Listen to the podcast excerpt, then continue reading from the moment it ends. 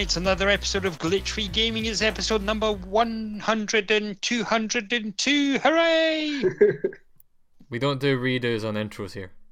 Yeah. We never No, have. that- We're not going to fucking no. start now. exactly. Yes, but it's a, it's a new way of counting. It's the Mike decimal system. So you get 100, then you get 100, 200, Created and you get the 100, famous- 200, 300. Created by the famous inventor, Mike Decimal. That's correct, yes. so we are back after a a couple of weeks hiatus. I think we took uh, one or two just uh, because of all sorts of weird and wonderful things happening. Um, Paul has been replaced. Um, we have got a new replacement. We will be referring to him as Paul. Um, uh, he used to go by the name Nathan, but he is now Paul. So how are you doing, Paul?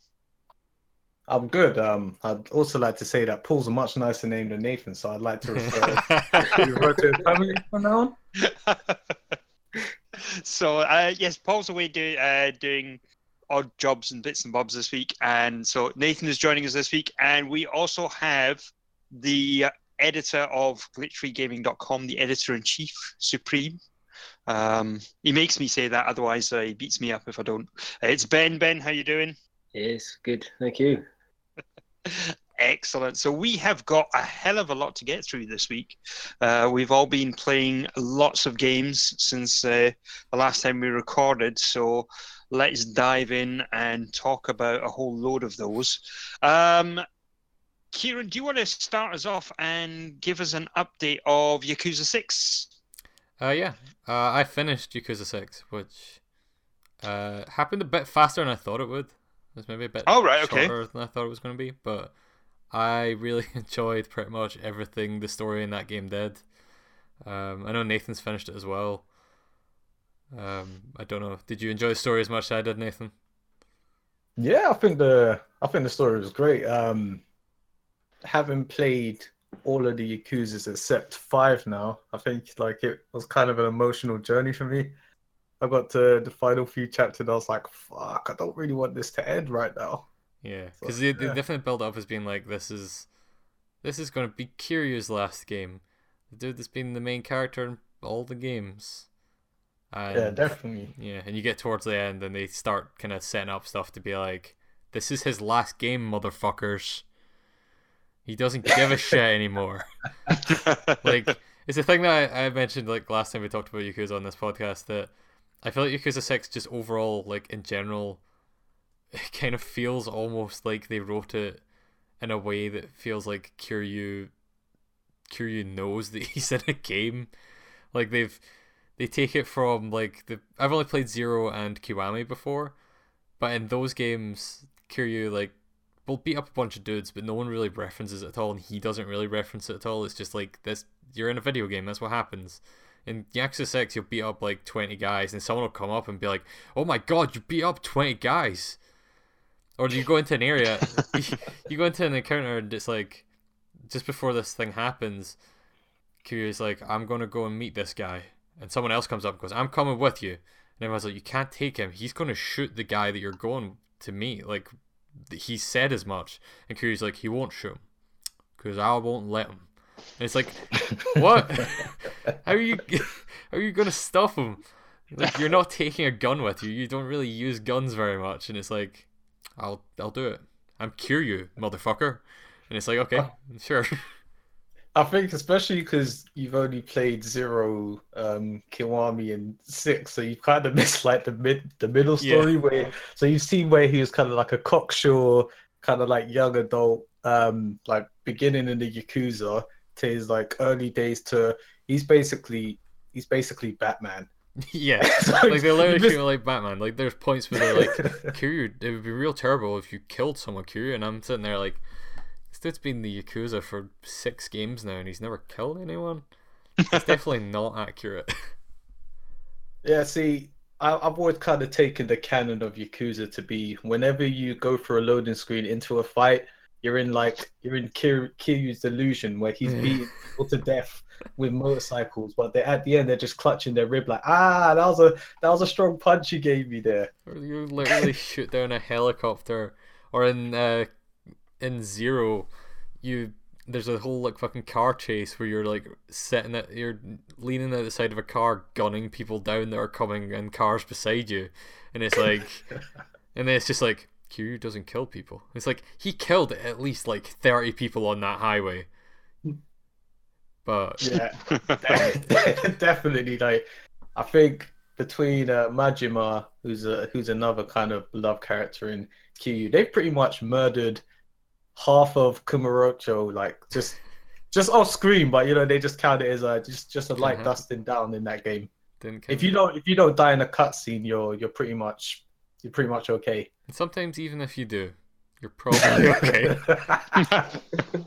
because it's still very soap opera esque. Especially this one, I think, because this one goes out of its way to stay away from the core like gang warfare kind of thing that you know the like the mafia different uh, portions of the mafia vying for control against each other until towards the end. Most of that game is like that's happening, and the game makes sure you know that's happening. But every time someone tries to pull you into it, Kiryu's just like, "No, no, I'm trying to find the dad of this baby," and it's like, but there's going to be a war, like a gang war, that's going to basically kill lots of people. Bystanders are going to get caught in the middle, and Kiryu's like, "I need to find the father of this baby. I'm busy. I'm not getting involved." Yeah, he's he's definitely in his like Danny Glover, Riggs and Murtaugh stage of like I'm, I'm too old for this shit. I'm just I'm, I'm just trying to find this baby's father. it's like you know throughout the game inevitably he's just gonna it's just they're gonna collide and just cross paths and well, well when they when they do it just ends in spectacular fashion. Yeah. And again, it uh, almost feels like the character's written in a way that he knows that it's all. It's basically like, you know, eventually that happens. Eventually he has to get involved in, you know, the actual Yakuza business. And you know it's going to get there. And the way that he reacts to it and stuff is treated as though he knew it was going to get there. um, and it's just it's such a well written game. Like the story's all really good, and I like the the combat in that game a lot. Uh, I don't think it has as much depth as Zero did, but I think that's because Zero was built on an engine that had been used for a couple of games already. Yeah, Whereas- I, I, uh-huh. I, I kind of feel like the the combat is it's kind of evolved and both regressed at the same time because you don't have as many options, but it is just really really fun and e- even the kind of quirks of it that like clearly you can see it's the the first time they've really dealt with hardcore physics in this engine. so I just she says I, I took pleasure of just walking down the street into into motorcycles, just walking and just sending them flying with my kneecaps. You know, they just they just kind of like dialed everything up to eleven and they just left it on. It was like fuck it, we know we know what you guys came here for. You came to enjoy this, and Yeah, and it's like they keep they keep in the open world they keep li- like lining up bikes in a way that you can do the thing of oh I hit the one at the end and then like dominoes they all fell over. Except for like half the time the physics breaks with the last one that flies into the sky and you're like all right fine. It yeah I, I think the yeah as you said the length is shorter than the other ones, but I think I still by the time I by the time I'd like uh, finished it, it said I'd clocked thirty nine hours, which is short for a Yakuza game, but that's still a lot of goddamn time. yeah I don't think mine was that high but then also I've been playing more side stuff since I finished it so I'll probably get there I did a lot of that weird RTS kind of side mode where you're building a kind of um you- you're basically build, building a hooligan gang. they call it the clan creator yeah. which is a very, uh, I guess, non-Western term for that. Probably wouldn't call it that here. no, Um, no. But yeah, that that sounds quite good. I've not, I only kind of delved into that once I finished the game. But yeah, the the clan creator is like you're recruiting people to join your kind of clan in the Yakuza, and you're making a little gang to take out a bigger gang called Justice, which is all said in English, spelled incorrectly, and is comprised entirely of uh, New Japan World Wrestlers yeah. that they've like face scanned and stuff like that, which is a nice little addition, I guess. Um, but yeah, the actual mode itself is this weird RTS mode where you're kind of just, or I've found at least most of the time, I'm just like spamming buttons to keep bringing more people in constantly.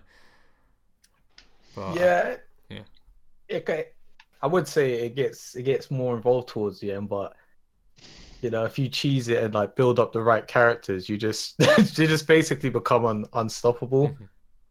Although, like it, it does really try and rubber band and take you out, but you can get through it.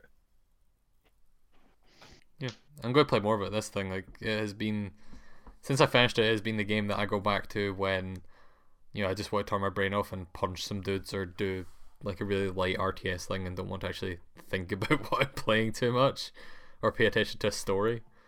Yeah.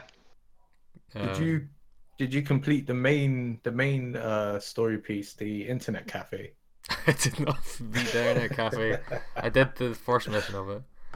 The internet cafe is where you can go and uh, talk to cam girls on the internet, and they have actual live record. Well, not live record. But they have actual recordings of real Japanese cam girls.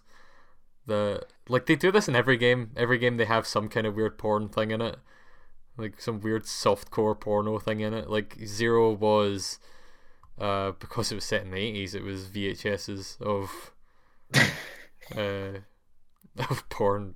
But it was like VHSs that you had to go watch in like a the back room of a porn shop. It was Right. bizarre. Which because the sex is like I'm going to go to this internet cafe and do this porno, and it's a mini game. It's like a rhythm mini game Oh, God. where you're like hitting a bunch of you're tapping a bunch of buttons to type basically. right. And Kiryu, they really drive home the Kiryu is an old man who doesn't know how to use the internet thing. Because for starters, he types just using his index fingers, oh, Right. And then also like the stuff he writes is hilarious and just so dumb. It's like what I love about it is just like you having played through most of the games, or even the amount of games that you have carrying like half the series, Mhm. you know that he's quite like a, a stoic character. He's very straight laced. He's always the straight man, pretty much. And then you just go into this side mode where it's just like you've got pretty much the the Yakuza Batman typing boobs with his index fingers to a to a lady in a chat room. I'm just like, this game is insane. It has it all. This is ridiculous. Yeah, it's really good. And you know, it's only a few months until we get to play another new Yakuza game. yeah, you're in for a treat. That's one of that's one of the best ones story wise. Yeah, that's what I've heard. Yeah, 'cause the next one that's coming out is Kiwami 2, which is a remake of Yakuza 2. right. Which all I really know about it is that you punch a tiger at one point. You do, you do punch a tiger. That's literally all I know about that game. Look forward to it. Um, but in other games, uh, Mike, you've been playing Brave Dungeon and Dark Witch Story on the Switch. Yes, I have. Yeah. What is so it, that game? it was one of the games that it, what it, I first seen it when I picked up my Switch. Uh, was last year sometime, and it is two games in one, which about is about as much as I knew about it, and it looked like a weird cross between half of it was a dungeon crawler and the other half was some sort of card game. So I'd kind of thought, there, that's that's for me. I could go with one of those. And it went on sale recently, and I think I picked it up for mm, about six pound or something. Yeah, it wasn't one. Yeah. So it is in fact two games. So the Brave Dungeon is it's part of a a series uh, I think called Brave Dungeon, uh, and it is just what it is. It's a, a dungeon crawler, and the way that it plays is you've got a, a hero, and she shows up in this town, and she wants to. She's a treasure hunter. Uh, you pick two sidekicks to go with you, and you go through. I think it's six dungeons. There is. Uh, I'll tell you now because I have it with me. One, two, three, four, five different dungeons. Uh, each of them has various levels of them, uh, and you know when you go, when you start off, you're not very powered up, so you have to do a little bit of grinding. You maybe do the first dungeon uh, a couple of times to get experience, get money, so that you can buy things. You also want to kill enemies because when you kill enemies, you level up. You get experience points, level up. Uh, higher the level, the stronger you are. It's not rocket science. It's a very, very simple dungeon crawler. It's So what's the combat stuff like? Is it like a top-down kind of dungeon crawler, or is it kind of uh, one? so it's a top down. So when you're in the dungeon, it's top down, and you're basically walking through a labyrinth, and it lights up. The first time you're in it, everything's black, and uh, as you go through it, you know the path lights up. It illuminates so you can see everything there. Um, and you can backtrack if you need to. You at one point you'll see the only thing you might see in a pitch black screen is these little glowing heads, and they indicate that there's an enemy there. Once you walk into the little glowing head, then you're taken to a battle. The battle then switches to old school JRPG. Uh, on the left hand side, you've got you and your companions and your enemies on the right hand side. Turn based combat. Uh, Okay. you know, That sounds yep. pretty cool. yeah, uh, for the money that I paid for it, absolutely fantastic. I've played, I think, I'm about seven or eight hours now. I've completed all the dungeons and all the levels that there is. There's then a super secret hard dungeon that shows up, uh, and it does something really cool, which I'm not going to tell you about on the podcast. Um, it is actually very smart. It's something we've seen before, but in the context of this, it's quite smart in what they've done. Uh, you can also play through the game again on, uh, you know, new games, new game plus. So they've taken that from other games as well. Uh, and there is a choice of six different heroes. So you know, you you build a team of three. Um, there's yourself that never changes, and then a team of two. So you can have you know different combinations of all of those. Uh, brilliant little game, very good. I think it was. I don't know if it was a mobile game at any point in Japan or something like that, but it does feel like that. You know, it's quite light. Mhm. Um, but it is also one of those that you can just because it's got the grinding element to it Yeah. you know, and you after you've been through one of the dungeons, you can go through again, and that's that's fine. Um, really enjoyed that. Played a hell of a lot of that. The second part of it, which is the Dark Witches story combat, is a card game, which I know nothing about because the idea was the one that I really fancied when I bought the game was the the card combat game, and I thought, oh, I'll just have a look. I'll try the the dungeon crawl because it says to get a rough idea of the characters and the kind of world, this is where you should start. Did you get a good idea of the characters in the world? Um, you're playing you- you're playing a witch who wears a tight bodice and she's got ample bosoms and she carry Sold. she runs about with a sigh. See, this is how you should have started off this pitch. so yeah, um, and she's got blue hair. Oh yeah, definitely. Yeah, uh, yeah, there's the, the story is you've come to this place called Newport, and there's dungeons in there, and you're a treasure hunter. That's it. so I don't know why they insist that you played this one first. Um, Yeah. uh, yeah, it's it's good. Uh, if it's still on sale now, which I think it might be, I would definitely suggest picking it up. Or if you've got uh, the loyalty points on your Switch, yeah. pick them. Uh, you know, pick it up that way as well. Uh, but yeah, I was very pleasantly surprised. I thought I was only going to play it for a little while and then dump it, but uh, I did not. So it's been very good. Mhm. Um, ben, you have been doing what you normally play a lot of heavy games. So Yeah. why don't you tell us all about some Pillars of Eternity? Pillars of Eternity 2, Yes. um, which is obviously the new one, not Yes. the first one. Uh, I played the first one whenever it came out, which was ages ago. Um, it the first one was published by Paradox, which was kind of one of the reasons why I looked at it because I quite enjoyed most of Paradox Interactive games. Uh-huh. Um, and well, as a kind of side note, uh, PDXCon was on last weekend, which is Paradox's kind of annual con. Mhm. Um, so a lot of a lot of Paradox games are on sale at the moment, and a lot of announcements, which we'll come to later. But the Pillars of Eternity two was not actually published by Paradox this time. It was published by Versus Evil. Still developed by the same guys, Obsidian. Though. Yeah. Obsidian it was the has reason you- that I was interested in this because yeah. those guys make some good RPGs. Yeah, it is. I mean, I don't tend to play a lot of RPGs, um, but I, I did really enjoy Pillars, the first one. I didn't finish it because I never finish any game. Um, Can't relate to that. I finish every game I play. yeah, Preach. sure. Every game. I mean, I finished no games. That's that's what I'm saying. Preach, not not. not listen to Kieran. Not lying through your teeth like I am. yes. Yeah. yeah.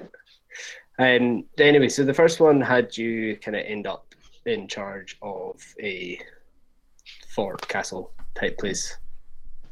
Caed Nua, it was called. Um, the second one picks up with pretty much the destruction of that and of yourself. Um, but the whole belief system in Pillars was this uh, ideology of the wheel, where everybody dies and everyone is reborn again. Mhm. So that kind of leads perfectly for character generation in a new game. So your character dies, you're brought back to life by the gods, uh, and it allows you to set up a set up a new character. One thing it does keep though is if you've got a save game from the first pillars, you import that when you start a new campaign, and all your choices have an effect in pillars two, which is which is quite quite a nice wee touch That's cool. if you don't have a save game, then you can either well, well I didn't have my save game because I think I've upgraded my PC since I played the first one. Um, but I was able to go into the settings and create a kind of lineage by deciding what happened in each event that it was looking for. And like I said, I didn't finish the game, so it was a couple of them like uh, I don't know. I didn't do that, so I just picked something random. How did they? How did they present that stuff? Is it just like here's a list of things, or because Yeah, like Obsidian also like- made uh, Tyranny between these two games, and the whole the whole intro to Tyranny is basically that, even though it's not a sequel to anything. It is like a good Right. five ten minutes of we're telling you the story at the start of you know the, the setup for this world, and also you're making decisions that choose what your Yeah. character is. Yeah. Um, yeah, that's kind of it's kind of what it is as well. There's there's certain events, and it says, "Can you what can you tell us about this event?" And you pick some from multiple choices of what you know the outcomes could have been, and then there's uh, characters of interest, and you're like, "Oh, um, I convinced them to go and do something, or I killed them, or I never met them," and you make all those choices, and they have a quite a profound effect on the game. I was streaming it when I first played it, and literally went through the character generation and the introduction, and you start off on a boat, and someone was watching my stream, and they're like, "You don't have someone sitting in that chair." Every stream I've watched so far, someone's been sitting in that chair. And I was like, "Oh, I guess I killed them last time or something." Um, So but yeah, so it takes you away from you had the whole kind of base management thing with the with the keep in the first one, but the second one is set out in what's called the Deadfire Arch- Archipelago, uh, and most of the time you're sailing around in a ship. So rather than keep management, you've got ship management in uh, of Eternity which is fun. It's you know it's not quite Assassin's Creed Black Flag ship fun, but it's uh, it's not bad. Uh, you you get to alongside your party that you will always have with you. You get to hire extra crew to run the ship, and you can upgrade cannons and the ship itself, sails and so forth. Uh, and there is ship combat as well, which is done really interesting uh, for an RPG. obviously the main combat in Pillars of Eternity is kind of turn-based, or kind of pause, pause and play. Yeah, kind of like the old Baldur's Gate games and stuff like Yeah. that. That was kind of what the first Pillars Tower was kind of marketed as, is like we're making a new Baldur's Gate game, but without the licenses. Yeah, yeah, spiritual successor sort of thing. Yeah, Um, so the ship, the ship-based combat is is like it's proper turn-based, um, and it's it's not done on a map.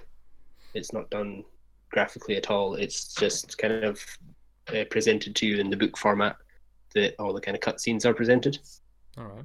um, and you get to pick like one of seven or eight choices of what you want to do on your turn. So you can either speed the ship up, stay at the current pace, turn left, right, or complete about turn. And then if you're in range and facing the right direction, you can uh, fire the cannons. Or if you're properly at close range, then you can go for ramming speed, or you can attempt to board.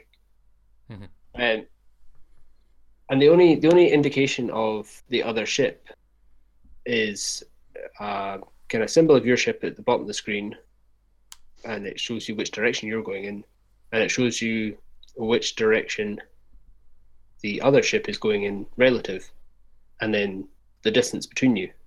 So you're not having to worry about, oh well, if I go ahead, then I'm actually going away from them. If I go ahead, I'm always going closer to them. It feels like such a strange way to handle that. Like it seems so different from what you would kind of expect most kind of combat stuff to be.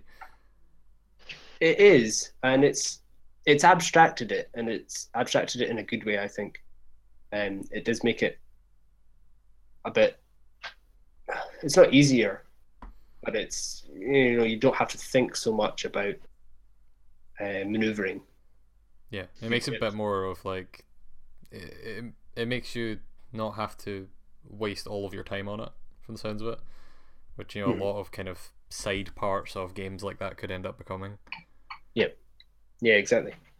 Um, the first the first time I did it, I was like, okay, this is quite cool, and I got the other ship down to like pretty low health, and then I was like, right, stuff it, I'm going to go in and I'm going to board them, and that was probably a bad idea because I got absolutely pasted when I when I boarded the other ship, even though I'd I'd hammered the ship almost to bits. When I went to board them, their crew was actually stronger than mine, so I I had to kind of reload the game several times just to overcome this crew. So uh, I've not ships- actually. Sorry. with- the ships. Um, is it are they are the ships kind of like leveled or do you kind of like equal footing? Yeah, the first the first ship I came across was at least kind of equal to the one I had, um, but you can upgrade your ships through the game, uh, and also upgrade the cannons. And there's a whole variety of different types of cannons, so you can go for like long range guns or short range that do more damage, sort of thing, depending on how you want to how you want to fight the sea. Okay, cool. Um, there may or may not also be a ship crewed by the undead that appears out of clouds of fog Of course. that you definitely don't want to get involved with, but you're probably going to have to get involved with at some point. Are you sure this isn't Assassin's Creed Black? or Pirates of the Caribbean. yeah, or any pirate game. Yeah. No, Yeah. there's a massive amount of pirate games. No. There's definitely a, a dearth of pirate not enough games in the industry. Um, but yeah, that, that, that side of it's quite cool. Uh, in terms of the actual, the main core of the game, I've been playing for about 30 hours and I still feel as if I haven't scratched the surface. So I've Yeah. kind of got to the first big kind of city which has multiple areas to it, which I've been exploring for quite a while. I have a problem with side quests. Yeah, that's. I played like probably five or six hours of Tyranny because I bought it a few weeks ago, and I've like the world map in that has a bunch of cities outside of an area that I'm unable to leave at the moment, which I assume you go to later. But I'm just sitting here like six hours in, like this is a pretty big game. Mm-hmm. Yeah. I presume I get to go to those other places too. Fuck, that's a lot. I've heard Yeah. Tyranny's quite short for that type of game. I've Is it? heard- Maybe maybe then maybe those things in the map are just kind of there to be like, maybe in the next game. I've heard that you could probably mainline the story in 20. All right, maybe further in it than I thought it was then. Mm. But I, I've- think it's one of those games where you can get lost in the side quest, like Yeah. literally hours. Oh, So those it's not- I kind of like Yeah. the, what Obsidian's doing at the moment, where they're doing this kind of, hey, let's make kind of old Baldur's Gate style games because that's what people want from us, but we'll make weird twists on them. Either you're, you know, captaining a ship and building up this ship, or Tyranny's whole thing is like you're on the side of bad and you're kind of making decisions to decide how evil the evil guys are.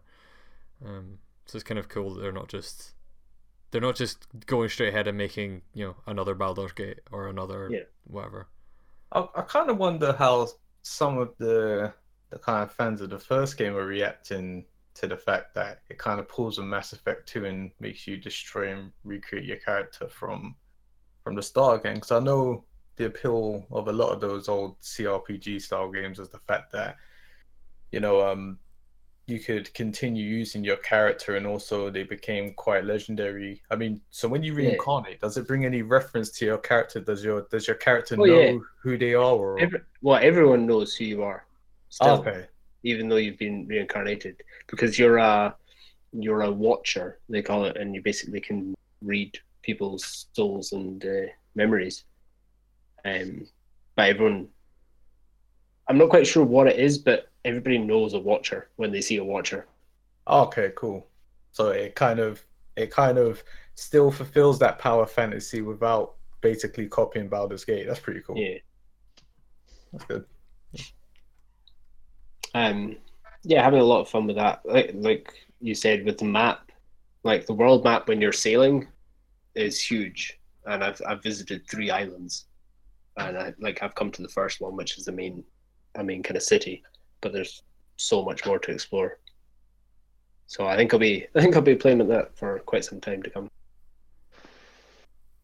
Cool. Cool. Um, keeping, well, going back to what we're saying about paradox, Kieran, you bought a game and didn't tell me about it, and then told me about it, so I bought it too. Yeah, so I picked up BattleTech because uh, on Amazon had it. f I think it still has it for a tenner for the deluxe edition, Mm-hmm. which is a good like 10, 15 quid cheaper than everywhere else has it, and I don't know why it's that cheap there. I thought it was a misprice because it went out of stock for a while, but then they put it back on sale again. So I don't know. Um, So that time you told me about it. Yeah, that's what I told you about the bought second it time. The first time I thought you already had it, and I was like, oh, it's whatever. And I put it in the chat that uh, just Mike and Paul were in, and I was like, I, you know, Ben probably already has it. Maybe he's seen this, and then yeah, yeah. But um, I've only played through like the first mission of that so far, um, and the character creator, which you know takes quite a while because character creator, you gotta take your time. It does Uh, the same sort of thing, though. It it kind of gives you options on your backstory. It does, yeah. It's got like a big paragraph text that's like, "Oh, you were doing, or you were born into a noble family until, and you lived a, really nice life up until," and it's like a selection of things, and it's like, "You were exiled for doing something bad, or your family all died, or you, blah blah blah blah blah." And uh, you get to choose all those things to build up your character, and it'll be like you get plus one tactics if you choose this. And I'm sitting there like, I don't know what that means. Yeah, No, none of this makes any sense to me. I'm going to pick the one that sounds the coolest. Um, and then you get to make your character with one of the weirdest character creators I've ever seen because it's clearly 3D models, but they're like it like pre-renders them, and you have like you can position them in the kind of frame of where their kind of portrait's going to be, but you only can choose. It's got a slider for like how they're positioned, and it switches between them, then like renders it and then puts them there again, rather than being like this is clearly a 3D model, and you're running on Unity. yeah. Why does this not just move the model? Why does this have to stop and render it again every time? It's bizarre. Um, Just change the material card. Yeah. yeah, it's like you can change all this stuff, and it's weird. Um, so I made a character, which took me far too long. You can randomly generate names if you want. Uh, a nice little touch that's been kind of brought up in other places before is you have not you've got like non-binary choices for gender, which is nice and something more games should probably have. So you can choose, you know, male characters, female characters, or you can just say you see he, she, or them is basically the options you Yeah. have, um, which is good. And then I play through a tutorial of that, which kind of gets you gets you into like the core mechanics of that game. Um, which is hey, it's a tactics game where you know you can move. It's not like it's just kind of a grid. It's it doesn't show the grid, but it shows like little Hmm. points you can move to. But it's basically a grid. Um, and you're moving mechs around a kind of battlefield and using the terrain. Using terrain to your advantage seems like kind of a big deal. Like the first the first map at least wasn't very flat, so there's a lot of you know using high ground to get better aim, and you can use you can like kind of hide. There's no like cover mechanic, but if you're standing behind a big rock, you're not going to get hit by something because it needs to be a really big rock because you're in a fucking mech. So Yeah. it's gotta, be, it's gotta be a real big rock. And then um, things like if you shoot your weapons when you're choosing, so you choose your target when you're going to aim a weapon, and then you can turn different weapons on and off.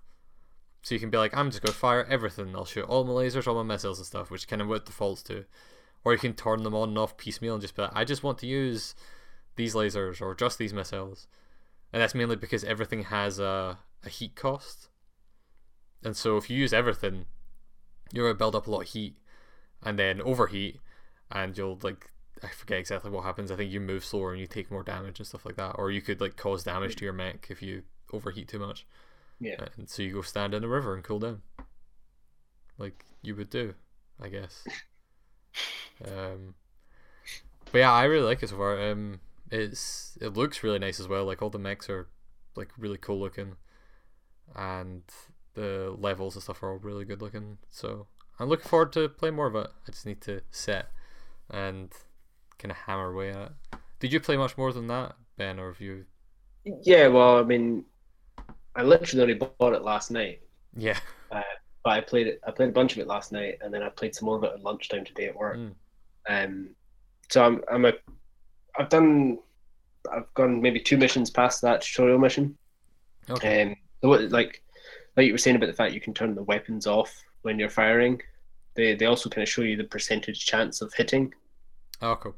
So when when you're going to take a shot and like your weapon says, oh, it's maybe only got a forty five percent chance of hitting, then you might as well turn it off to save the heat rather than wasting a shot Yeah. essentially. Yeah, makes sense. Um, there's another thing that some of the mechs can do, which is the multi-shot thing, which I had had no idea how Yeah. to make that work.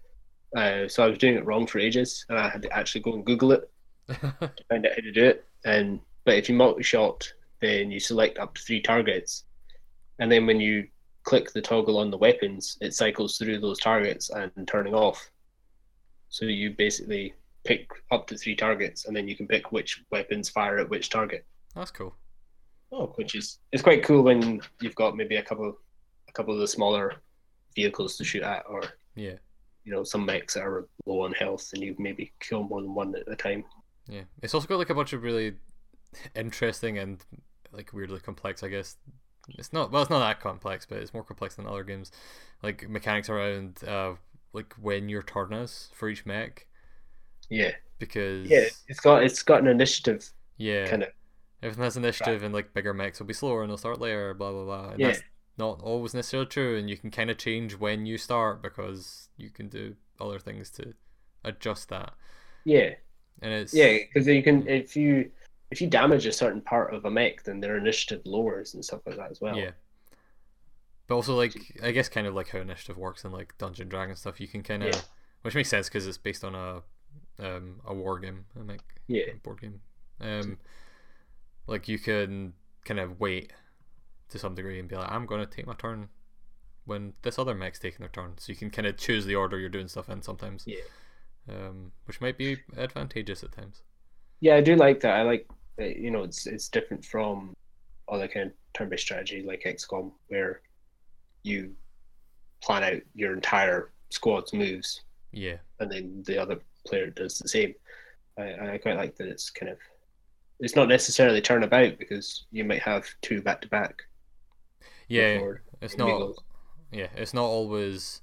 I do feel like the way most of these games tend to work is like either it's yeah the XCOM style of you move your entire squad and then the other squad moves, or uh, like where a lot of other tactics games would work where it's like I'm gonna move and then they're gonna move and then I'm gonna move Yeah. and then they're gonna move. But Yeah, no, I, I like that. I, I also like. Um, I've only just got to it, but in between missions, once once you're into the actual campaign, there's a whole management side of of the mechs, of upgrading them, getting rewards from the battles, uh, going out commission for repairs and stuff like that as well. Mhm. Um, also, the first mission that you go on in the campaign, the world is called Ur Cruinne, which is a Scottish Gaelic word. All right. It literally translates to New World. So, I like that came up at lunchtime. And I was like, oh, that's cool. That's cool. Even though the developers are from like Seattle.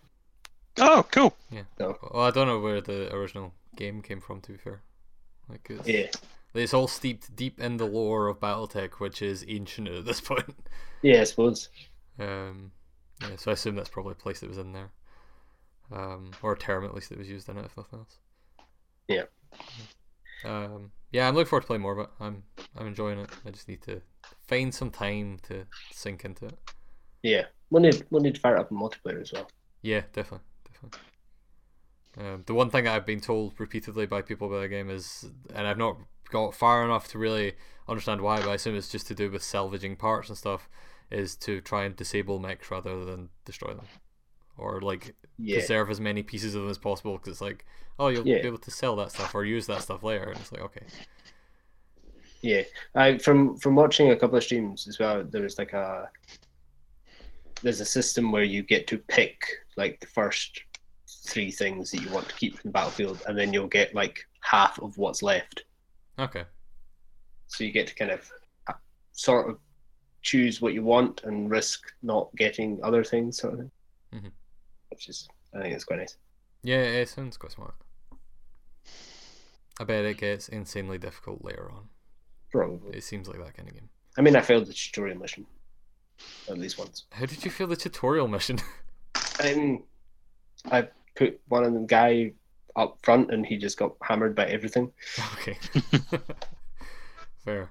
Um, yeah, I didn't do that. Um, Nathan, you've been playing some Laser League, and you won't go. You won't stop going on about it outside of the podcast. So, this is your chance. Oh, it's absolutely terrible. Okay. No.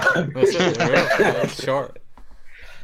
no, it's uh, so I actually happened upon this game by chance. Um, oddly enough, it I, I- well, it's not oddly enough. We we all knew this would happen. I subscribed to Xbox Game Pass and I never cancelled. So I've just Right. had it rolling each month, and I turned it on. I was like, "Oh, I've been paying seven quid for this each month. I better check what it has to offer." and I saw a little game called Laser League. I was like, okay, this looks interesting. So I delved into it, and it's actually really, really fun. Um, it's kind, it's kind of scratching the itch for me that Rocket League was before everyone got got good at Rocket League, and I I remained mediocre. Right. I'm at a point with uh, Rocket League that I can. I'm kind of past the point of no return. Like I can never go back and play that game unless I'm playing with a bunch of friends or against friends, because everyone just hammers me and it's just no longer fun. yeah. But um, Laser League is just essentially it's a arcade it's an arcade style multiplayer game where you can play two v two or three three versus three. Uh, it's kind of set in a it's set in a future where this Laser League is like kind of the main sport. It's, it's essentially Tron, but you don't have you don't have um, you don't leave a trail behind you. There's specific nodes across the arena that you have to hit, and uh, you you play as a you play as a cert. Well, you- you have different colored teams, and you have to activate the lasers and essentially smash or knock the other team into them to to win a round, and it's best two out of three. But there's no weapons like uh, guns or bombs, so you have different classes, and this is where the kind of like really fun play uh, comes into it. Because I was playing with a a friend, and he was playing as one of the classes, the blade, which has an attack where you can just straight up kill one of the other players. And I was playing as a, a shot character where um, I have a I have a power that can basically knock a knock one of the enemy characters down, so that a laser can basically rotate and hit into them. So we at first we kind of went to this we kind of went to the games just tried to uh, get a feel for it and we got absolutely hammered. But then we really started playing off each other's strengths where we would essentially split up and start activating nodes so the the opposing team would go after us. Um, we'd activate him then i'd shock him and then he'd come in and stab him Mhm. and it's got like it so it kind of reminds me of rocket league in that sense where eventually everybody has their own strengths and weaknesses that they can they can play on and and you can kind of build tactics off that. And it's it's quite it's quite good that all the you have about i think there's about 12 or 15 arenas and essentially they have these nodes placed in different places and it can all of them kind of react differently. So you might have one level where the nodes are constantly moving in like a zigzag pattern. So once you activate a node, it creates like a laser and, and it could do anything like it could rotate or it could create like a big line. So the the idea is to kind of activate as many nodes as possible while kind of like attacking the other team and try not to get hit. And each node activates after like kind of a cycle. So it's a constant battle of basically trying to zone control while also um, using your powers to kind of bait the other team into making mistakes so you can do a power play and win. At the same time, there's like loads of power ups that you can obtain that can really change the flow of the game. So, for example, you can get a reverse reverse laser that suddenly changes the directions of them. So if you're really not careful, not watching what's happening on on the arena, you can quickly lose a round. Uh, also, some of the other classes, like all of the classes, play very differently. Like you've you've got a ghost class that can actually um, run through an activated laser and then turn it into their team's laser, Hmm. as well as uh, another class that can uh, another class that can do non-lethal smashes. So it can basically punch you halfway across the arena. So it's really it's it's quite fun, but you've really got to you really got to kind kind of like pay attention to the strengths and weaknesses of your class, and it's just really addictive. It's kind of fast paced, but at the same time, it's fun and has a level of complexity that you could really, really get into. And I've just been really enjoying it. Cool. Yeah, it does sound fun. Yeah. Not good bad though. You'll never get me. so I, I take it that this is the what they've done with this is the same they did with the the pirate game. It's a new game, but if you join their the games with live or whatever the fuck they call it, the subscription you get it for nothing. Yeah, see, it's it's it's not a Microsoft-based game. I think it's done by oh, who are the guys that did OlliOlli? Is it Roll7? Yeah, Roll7. Yeah, oh, yeah.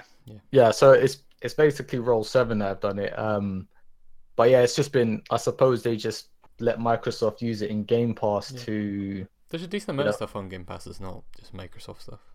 Yeah, Yeah. like you get a lot, lot of third-party stuff, but it doesn't stay on as long. I think Yeah. this is on it for about a year. It seems, which is Yeah. enough time. All right. Yeah, Microsoft But- stuff is supposedly supposed to be permanent on there. Yeah, They so my, they haven't removed anything yet, at least. yeah, I think all first-party games are going to remain permanent. So stuff like State of Decay 2, but third-party games kind of licensed for a while. Um, funny enough, I went to because I was enjoying it so much on the Xbox, but I, I had no one on there to play, and Kieran wouldn't buy it. He's a monster. I um, went, I went looking to to buy it to purchase it on Steam because I was, as I said, I had a friendly word to play it with. I, I managed to convince someone, luckily. Uh, and then I, I looked and I already owned it, and it turned out it was one of the Humble Bundle games like two months ago. All right. so, so the only system I don't seem to own it on yet is the PS4. and the Switch because it doesn't exist in the Switch yet. Oh man, if it came out on the Switch, I would definitely triple dip. It's great. Oh. it's definitely fun. Oh. I- I don't think they've said it's coming to Switch. Not yet. I hope they do. It's it's a really nice looking game as well. Yeah. It's just it's just it it just hits all all my favorite kind of check boxes like arcade based, colorful, futuristic yet tacky looking, and it looks like fun. That's like ah yeah, it's enjoyable. Cool. Cool. Um, Nathan, do you want to go through more stuff because you've got the largest list of games here? Jesus Christ! yes, yeah. Like, do you want to tell us about Minute yeah. Um. In a minute. in a minute? Cool. Oh, okay. Well, essentially, Minute is a kind of it's kind of like a, a really really interesting lampoon of games like uh, Legend of Zelda, Link's Awakening, or Link to the Past. In that it's a kind of top-down 3D adventure game where you play as a it's a cute it's you don't it's an unnamed character who's really cute looking looks kind of like a, a duck um who who exits his home and finds a cursed sword which causes him to die every 60 seconds. So so the aim of the game is to to kind of rid yourself of this curse while completing tasks with the knowledge that you know you're going to die in 60 seconds. So everything's kind of like you get mini mini tasks like kill these five crabs or go talk to this person. And uh, when when you die you basically go back to your home. As you progress through the game and you kind of unlock stuff you can find other locations that uh, serve as a respawn point. So it's it's like a really really fast paced kind of uh link to the past style game in that when when you play it for about half an hour you feel like you've done essentially like half of the stuff you would have done in link, link to the past in like eight to ten hours because you go through mini dungeons. Um you you even have a few a few kind of joke achievements where you end up talking to this guy who really he speaks really slow. Everything he says is really long and deliberate and the time is going down at the same time. So it's just like it's it's kind of it's kind of got like the it's got the the fun it's basically everything you like in adventure games kind of packed into uh, a really compact um, package with with a silly kind of plot and, and silly adventures that doesn't take itself too seriously and it's just it's, it's nice you can get in and out and it's very addictive It kind of sounds like a almost like Zelda-ish version of Half Minute Hero. Yeah. Oh yeah that's a really good description Mainly because like when you describe the someone talking so long that it drives the timer down, like that exact same thing happens in Half Minute Hero as well. There's definitely Oh, yeah. in that game where someone keeps talking until you die, and it's like, oh well, oops. no that is the perfect description of it it is literally link to the past meets half minute hero and it's it's it's fun and also it's got a nice visual style it's kind of um it's kind of monochrome like the old game boy games and it's funny enough it the the actual screen resolution is 4-3 so even though i was playing it on my pc it, i just felt like i was playing like a really upscaled game boy game. It's got a really kind of nice look to it. And there's loads of little just secrets and just mini quests to find. It's just a joy to play. Cool. Yeah, It I sounds I really good. I really want to play that one. yeah. Um, Mike, do you want to tell us about Lost Future Omega? Yes, yeah. So this is the best way to describe this is a cross between Rez, Space Harrier, Outrun, Alright. and Oh, uh, yeah, it's I like these uh, things. yeah. That was Yeah, more. go so- in it is uh The Witcher 3, yeah, Dragon Age. and Resident Evil. so it's uh, kind of like a, a bullet hill a bullet hell game uh, where you're flying this little spaceship across the screen and the enemies come flying towards you like Space Harrier. Um, graphic wise, the style is kind of the the block way that Rez was, and it's also got its base in music. Uh, so what happens is it plays along. You know, you, you're going along and you're fighting the the beasties and shooting them, and there's a bass track that plays while you're doing this. Um, then when you fire your weapons, your weapons might be the, you know, just your cannon might be the snare drum, and your homing lasers might be uh, like a, a sound effect. Mhm. You know, the, uh, like a dance music sound effect. And when you fire these weapons, it adds to the song and it creates this song. Um, each uh, section of the level doesn't take too long. Once you defeat, there's a boss that shows up and you you shoot the boss. Uh, he dies, and then you pick your track. So this is a bit like the where the outrun comparison comes in, because you can go path A or path B, um, and it all you end up on a different. You know, the, the last level of the game is different depending on what path you took cool. and the the music changes slightly. Uh just a very neat little game. That's cool. What's I- that on? Is that a Switch game or The- is it It's on the Switch, so it's not too expensive as well. I picked it up when it first came out, and I think they were doing the, you know, buy it now and get a ten percent discount on it. Yeah, I've noticed they've been doing Um, it quite a lot on Switch recently. Yeah, so it comes with uh, normal mode. So the normal mode is you you go as far as you can, and uh, it's basically one shot, one kill. If you get hit by an enemy bullet, that's you. You're done. Um, then they have the Okiraku. I've probably just horribly maimed that but they have that mode, and it's basically um, you're invincible. It's God mode. So you go through and you basically experience the entire game, picking the path that you want, and just going on this journey with the music and um, the vibration and the controller. So the vibration is. I'm going to see if we can actually get you to hear some of this. Uh, this is going to be weird for the podcast, so we'll Oh, try no. this and we'll start it up, uh, and I'll see if it gets going. No, it's not strong enough to actually uh, vibrate on the table. I thought the vibration, but I've turned it down.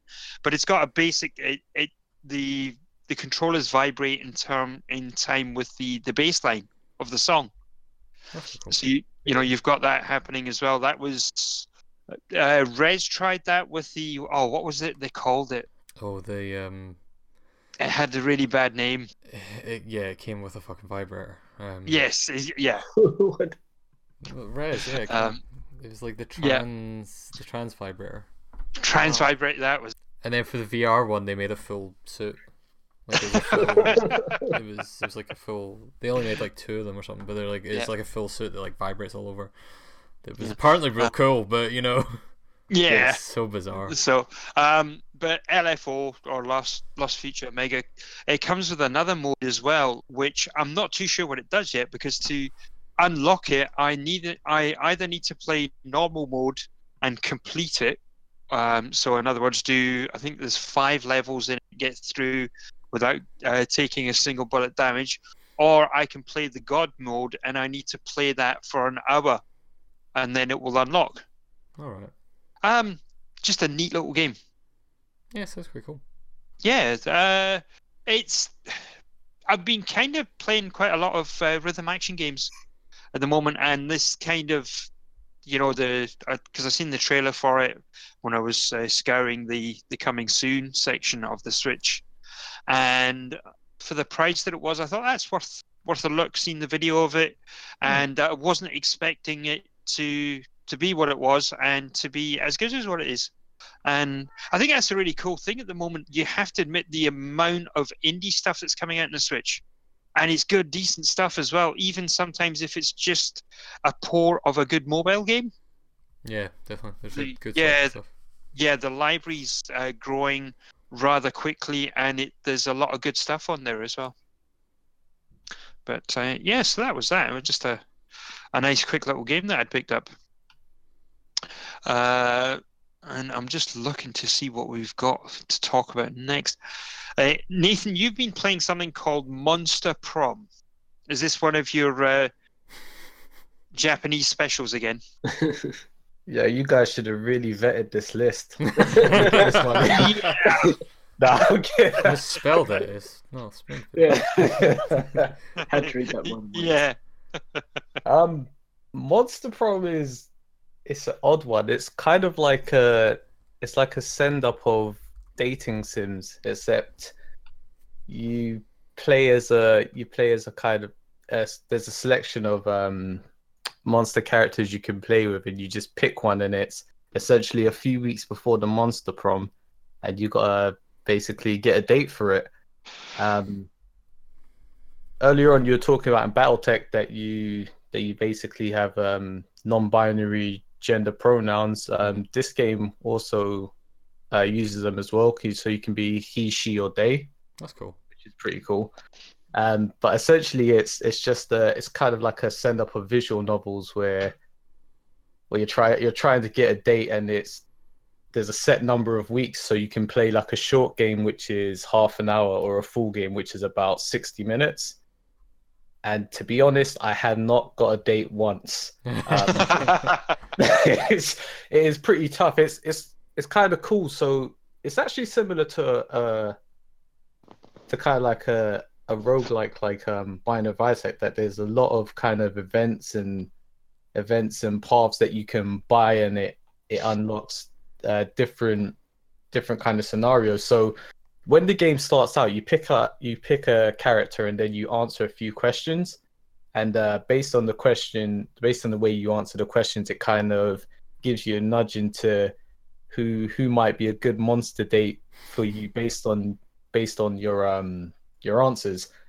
And so the setup is then you you basically choose a location. So it might be like the bathroom or the outside or where where you basically want to hang at that point of the the day Usually the bath. and you get yeah, I yeah. mean, I mean, if you're rebellious and cool, like you, like um, you, you might hang out in the bathroom. But each of the monsters you can date, which I think there's like four guys and four girls, and you can basically date who you want. There's no like, um, there's no kind of like sexual orientation line. So you can be a man and date a man, be a woman, date a woman, non-binary and date whoever you want. There's like, so it's not like, oh, these options are locked off if you if you're a man or a woman or you choose non-binary, which is pretty cool.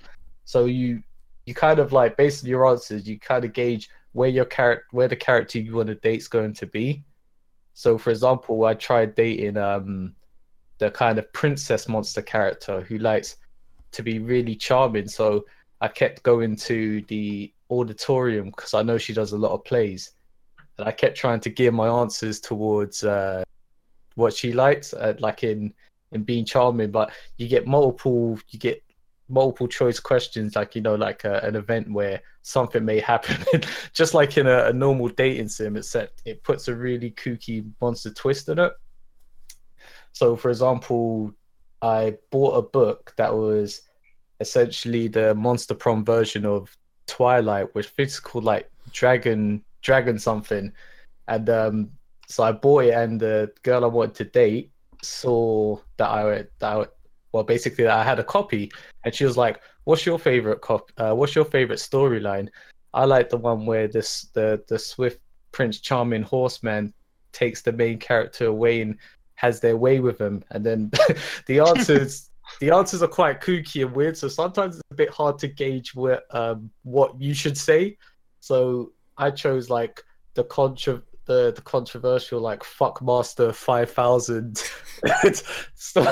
storyline. And basically she's like uh, she, she was quite disgusted and she was basically like wow you're really like a tryhard aren't you?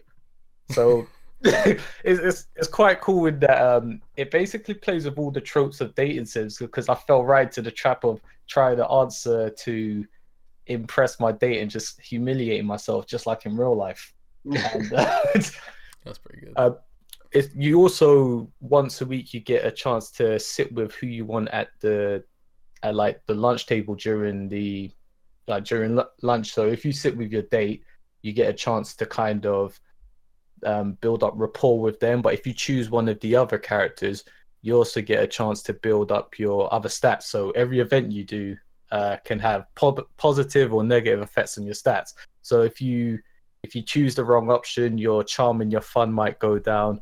But if you if you uh, choose the right option, conversely, they'll go up. And there's just there's so there's so much to it. And it's like so multi-layered. It's just that I've I've played it for about four or five hours and I've still not won a single game. Um, and I haven't even gone online yet. There's a there's a multiplayer mode supposed to mainly be a multiplayer game, and I've just been trying kind of like trying to to train to go online. But apparently, when you do go online, you're all competing for whoever you want to date. So there'll be like up to four of you at the same time. But apparently, if you if someone else chooses a locate, you sorry, you go you get a turn order, so you might be last to go. And if someone decides to go to one of the locations like the bathroom or outdoors, then you can't pick it that turn. So online, you really it seems like you really you really kind of have to play towards the strength of each scenario.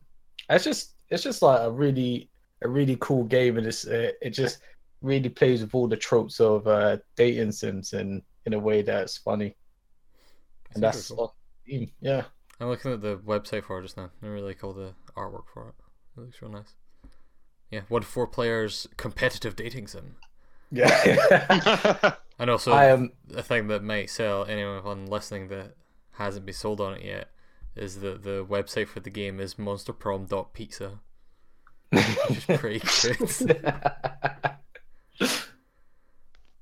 yeah, it's a competitive multiplayer dating sim, but I am not competitive at the moment, so I have not gone into the multiplayer component. That's fair. I might end up picking this one up, but I think I want to see how the multiplayer works. Like multiplayer for a dating sim seems like not a thing. So see, I I took a I took a a look because I wasn't brave enough to go in, but it seems almost like not a board game, but it, it's like imagine a visual novel where you all, you know, like normally in in a single player during a certain time of day, like you might go to the cafeteria, Yeah. you might go shopping. If someone if someone else who's gone before you picks a location, then you can't go there. But on each each um additional turn, I think the the turns are like your turn order changes, Mhm. so Mm. everyone gets a chance to go first and go where they want. And apparently, there's like um extra weekend events where you can potentially uh, fuck with another player's chances or just boost your own. So it sounds like they like there's a lot of additional layers in there in the multiplayer. yeah, it kind of sounds Yeah. like the multiplayer probably works similar to. Um, did you ever play the Yog?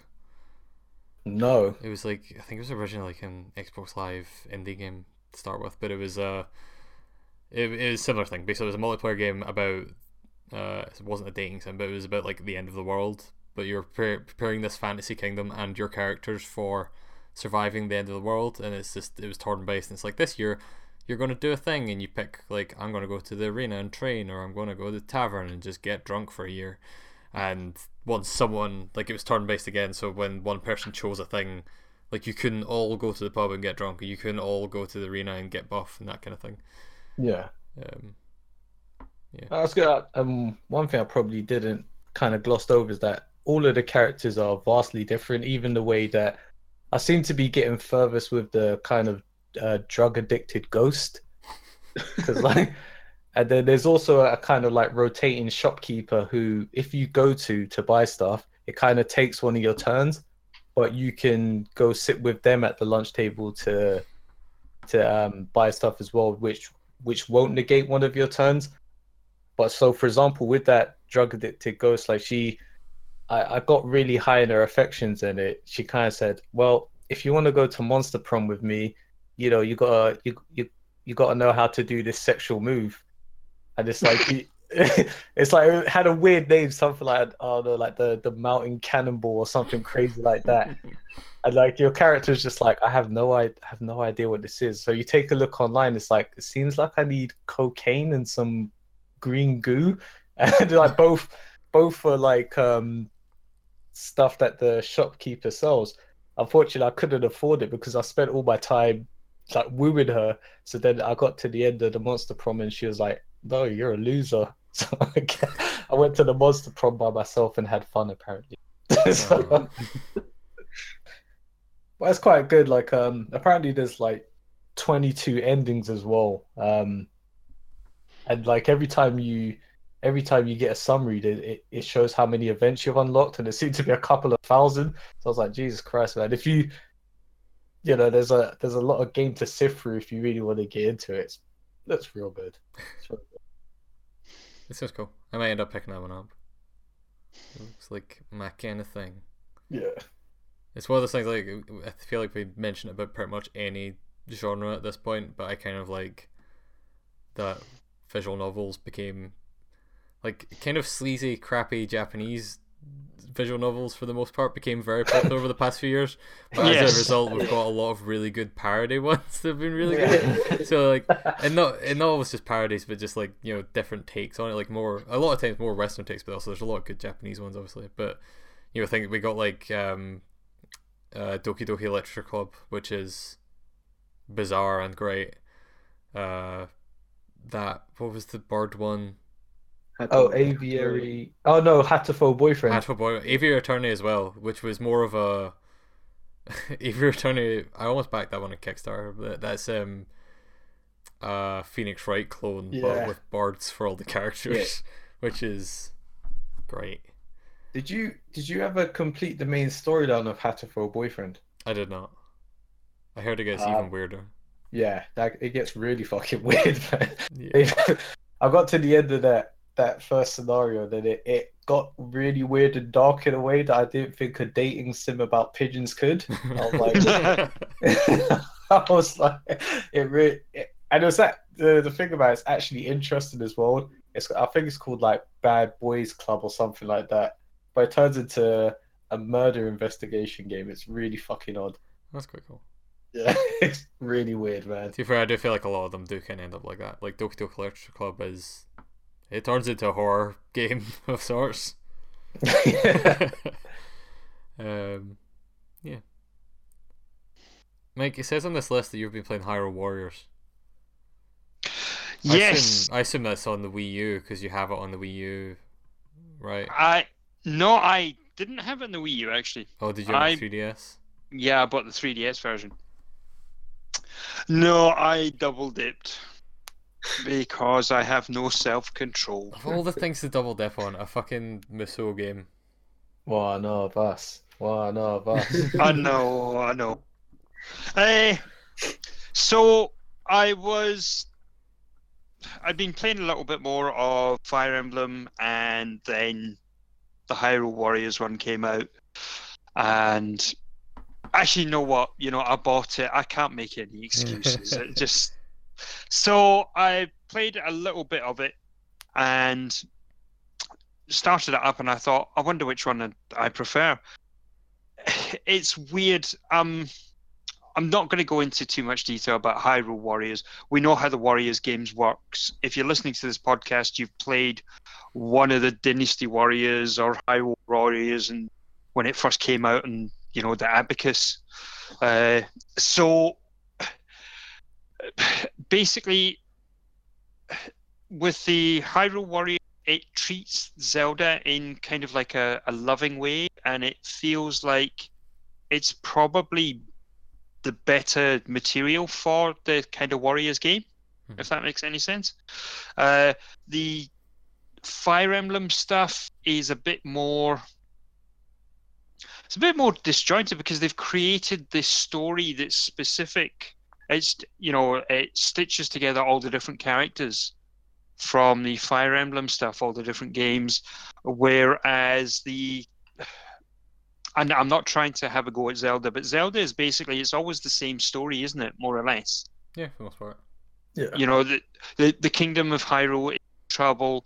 Um, the Princess Zelda is going to get knackered. The legendary hero needs to come and save her, and the legendary hero always turns out to be this uh, mute boy that likes to go fishing or or you know play wind instruments. Yeah. Um, I think Breath of the Wild definitely made it a bit more different. But yeah, yeah, like Breath But of the Wild yes. was like, I don't know, you're already lost. You slept through it. What are you doing, Link? Yeah. um, so Hyrule Warriors kind of falls into that as well, and it does the same thing.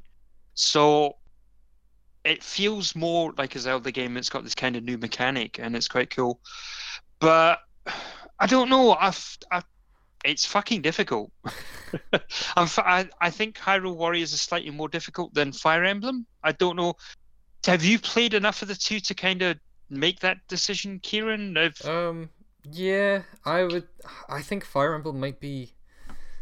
I don't know. I think, in a lot of ways, I think Hyrule Warriors is a better game. Like I do think that having the different, you know, all the different Zelda enemies and stuff like that gives a lot more variation to it. Whereas, you know, Fire Emblem Warriors, you're fighting a lot of generic-looking soldiers like every other Dynasty Warriors game. yeah, Whereas yeah, at least in the Zelda one, you're fighting a bunch of different types of monsters and stuff, which is good. yeah, Um, but in terms of like difficulty, I think it's kind of they're both pretty similar to me. I think you can make Fire Emblem easy for yourself because it has the whole weapon system. So if you're real good about switching your characters around, so you're using the right weapons against the right type of enemies, then you can just destroy, you know, characters that should be destroying you really quickly just because, you know, they had a spear and you had a axe. Yeah, that- that yeah. Makes you do more damage. Um, but I don't know. For me, I think even though it's even though I think Fire uh, the Hyrule Warriors one's probably a bit better, I like the tactical layer that Fire Emblem Warriors added. yes, yeah. Well, I was going to say that's one of the things that I noticed in this version of Hyrule Warriors. It might have been one of the pieces of DLC, but it's got this section called the Adventure Mode. Yeah, no, that was in there to start with. It was the like the eight bit map. that you go Yes. through. Yeah, which is kind of Yeah. like what the history mode and Fire Emblem is. Yeah, yeah, Yeah. Yeah, I like that stuff. I just mean like when I say tactical stuff, I mean like in Fire Emblem Warriors, you can open up the map during any battle and select the different AI characters and point them somewhere. Well, you can do that in Hyrule. Can you? I thought that was something they had for Fire Emblem. I don't remember doing that. Um, it says you can go into them. Uh, you can point to one of the characters and send them to go somewhere, and they'll they'll head off in that direction. Alright. Maybe I'm just misremembering. It's been ages since I played it. Um, Either that, or they've updated it to Yeah. put it in. I, it's yeah. Uh, I kind I kind of feel like with these Musou games, you always get like some some properties that really lend themselves well to the formula, like uh, Fire Emblem And Berserk. and Hy- yeah, and High and Hyrule as well. Uh, or you get ones that that really don't change the formula in in ways that you'd hope. So it just kind of falls into the this is a skin Dynasty Warriors. yes. It's kind of Yeah. like um Berserk. I don't know if you played the Berserk one, which was really I saw a bunch of Berserk one. I didn't actually play it, but yeah, it Oh, seems not good. Yeah, it's really disappointing for me because I'm a massive fan of Berserk. Where it's just Berserk is basically Lu Bu, and you're just cutting through enemies. Oh, okay. Um, uh, did you ever play Dragon Dragon Quest? Uh, I played a little bit of the first one. I didn't play the second one. Because I think I think that like those those three are probably like the kind of top tier ones, and also Right. Attack on Titan as well, which is basically Musou Spider Man, which is great. I liked- Right. I liked that the uh, Dragon Quest one kind of made it into a bit of a tower defense game. Yeah, Like, I had all these tower defense elements that was pretty smart. Yeah. Yeah. Because I think that's the but- thing where when Dynasty Warriors games on the face of them are fine, but they're a bit boring because they're the same thing. It's just button mashing, and you know, getting through these levels, real easy stuff. So I definitely do like the ones that add more stuff on top. Like Fire Emblem, the history mode's quite good. Zelda, the adventure mode's really good. Dragon Quest Yeah. had all the tower defense stuff. So I've why I've always kind of drifted towards the Empire versions of every Dynasty Warriors iteration Yeah. because I've always had that tactical layer that I've been like, yeah, cool. I like having this kind of like super light version of like Total War, basically, but it becomes, you know, fi- uh, you know, Dynasty Warriors when you get into it. Whereas if you play the Attack on Titan one, it's it is essentially it's probably the most different one. It it's still kind of like it is pretty much like a Musou, but instead of having loads of loads of kind of soldiers on the screen, you have quite large enemies, and then you have like a few massive enemies. You have to swing around and pick your shots, but it, it kind of follows the same formula.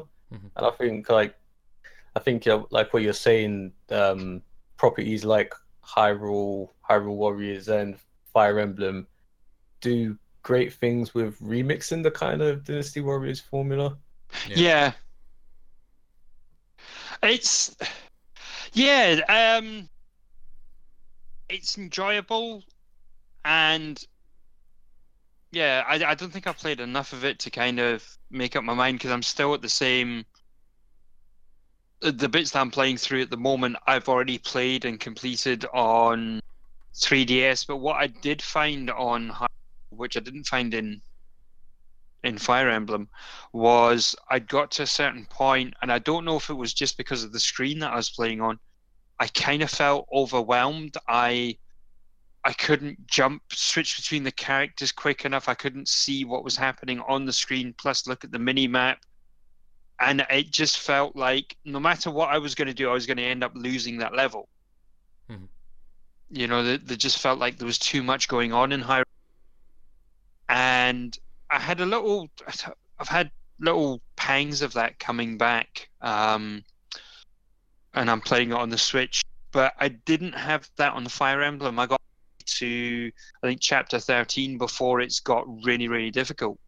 Yeah, that was kind of around the point in Fire Emblem that I started. Like I'm only in like chapter seventeen or eighteen, but that's Right. definitely like the point where I started reaching that, where it was like, oh, I've lost. I had to do this mission a couple of times because I actually lost my main base while I was out doing stuff.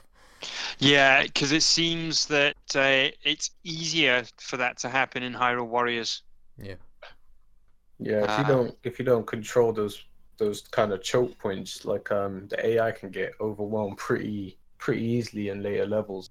Kind of. Yeah, I'm I'm finding so where I'm in Hyrule Warriors at the moment is only the third level, and I'm already struggling because you get to a point where you have to fight. Uh, oh, it's a it's like a crab, and he's got one big eye that gets protected by a shield. yeah, Yeah. So um, I get to, you know, you first see him, and before you can get to fight him, there's one of the submissions that comes up. There's there's new enemies scattered all over the maps. Quickly, you have to get them before they take over the forts. So you go and you deal with them, and it's fine. You come back, and the part that I was struggling with was. I would get there, but then one of the other three characters would just walk straight into this guy's, you know, um, attack range and get hammered, and I'm busy chopping away at the enemy and you know avoiding his attacks and everything. And this lemming walks straight into them, get, gets killed, and that's it. Level finished. Start again. yeah has never been the strong point of the Musou games. That's definitely So why, I- like in the Fire Emblem one, I've definitely been micromanaging everyone. It's definitely been like, as I get to the harder levels, I'm like, I need to just specifically say, you go over here and take this, and then just stay there. I'll Yes, don't come back. You, but for now, stay there. And, yes. yeah. Yeah, because it has. Uh, I'm just looking right now. It has the command section. Mhm. You know, so you can click on one of the characters and you can move them around to where they can be, and then you can click on it and just leave them there. Yeah. Um, so yeah, I think I need to start using that a little bit more as well. Start micromanaging it. yes, there. But uh, yeah, good game. Um, if you're not an idiot like me and like everyone else on this podcast, would I suggest you pick you double dip on this one? I don't know. No. But it's got all the, all- you know, all the previous DLCs and all the bobs. I believe there's some more characters added in this one, um, and they've also you, some of the outfits are now being reskinned for Breath of the Wild and things. Yeah, but did they add in the ability to knock outfits off of your characters? Because they added that to Fire Emblem Warriors. Oh yeah, but it, I want, I want wasn't it able just to- uh, I want to be able to wasn't knock the armor off of any of the ladies in Zelda. Go on. so um, yeah, I don't know if if it warrants a you know a second or a third purchase. Uh, any of you guys are you contemplating picking it up? No. N- I No, played through that whole story mode and I enjoyed it, and I it's probably one of my it might be like my favorite Musou. It's definitely up there, but Right. I still I- I have Fire Emblem. Like I only really, really need one at a time to scratch that itch for me. So I'm going to play Fire Emblem until I have no more Fire Emblem, and then Yeah. maybe I'll consider.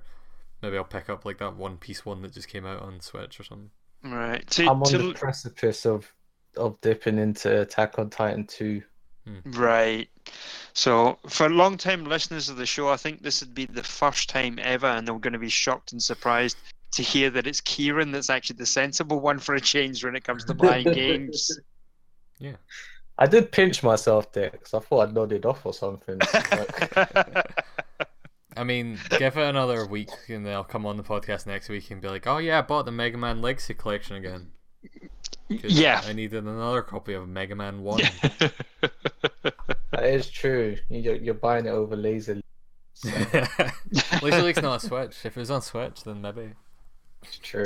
Uh, so moving on from this and moving, getting an update on God of War.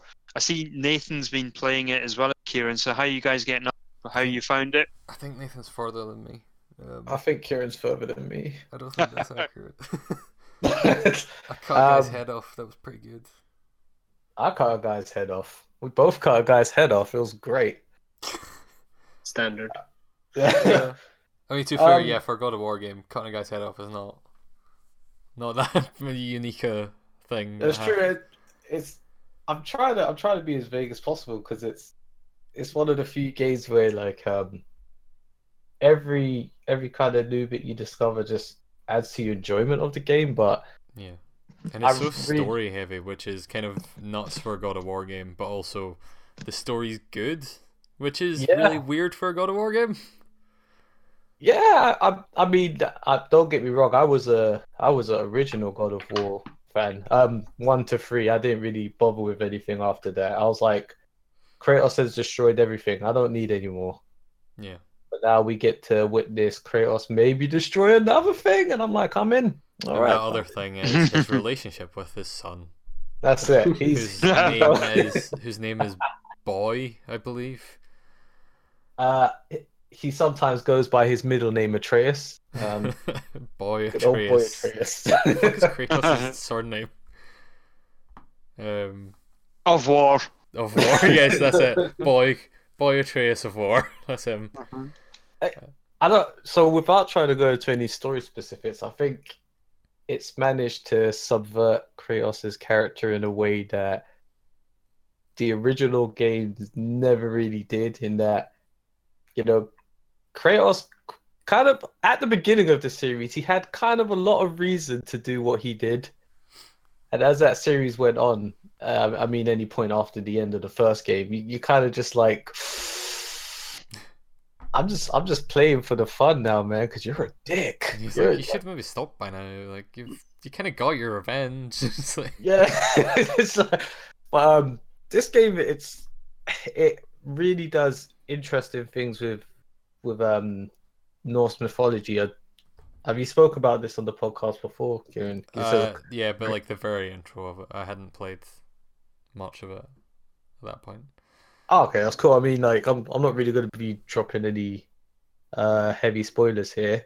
Um, disclaimer: I'm probably going to drop some heavy spoilers inadvertently apologies from now.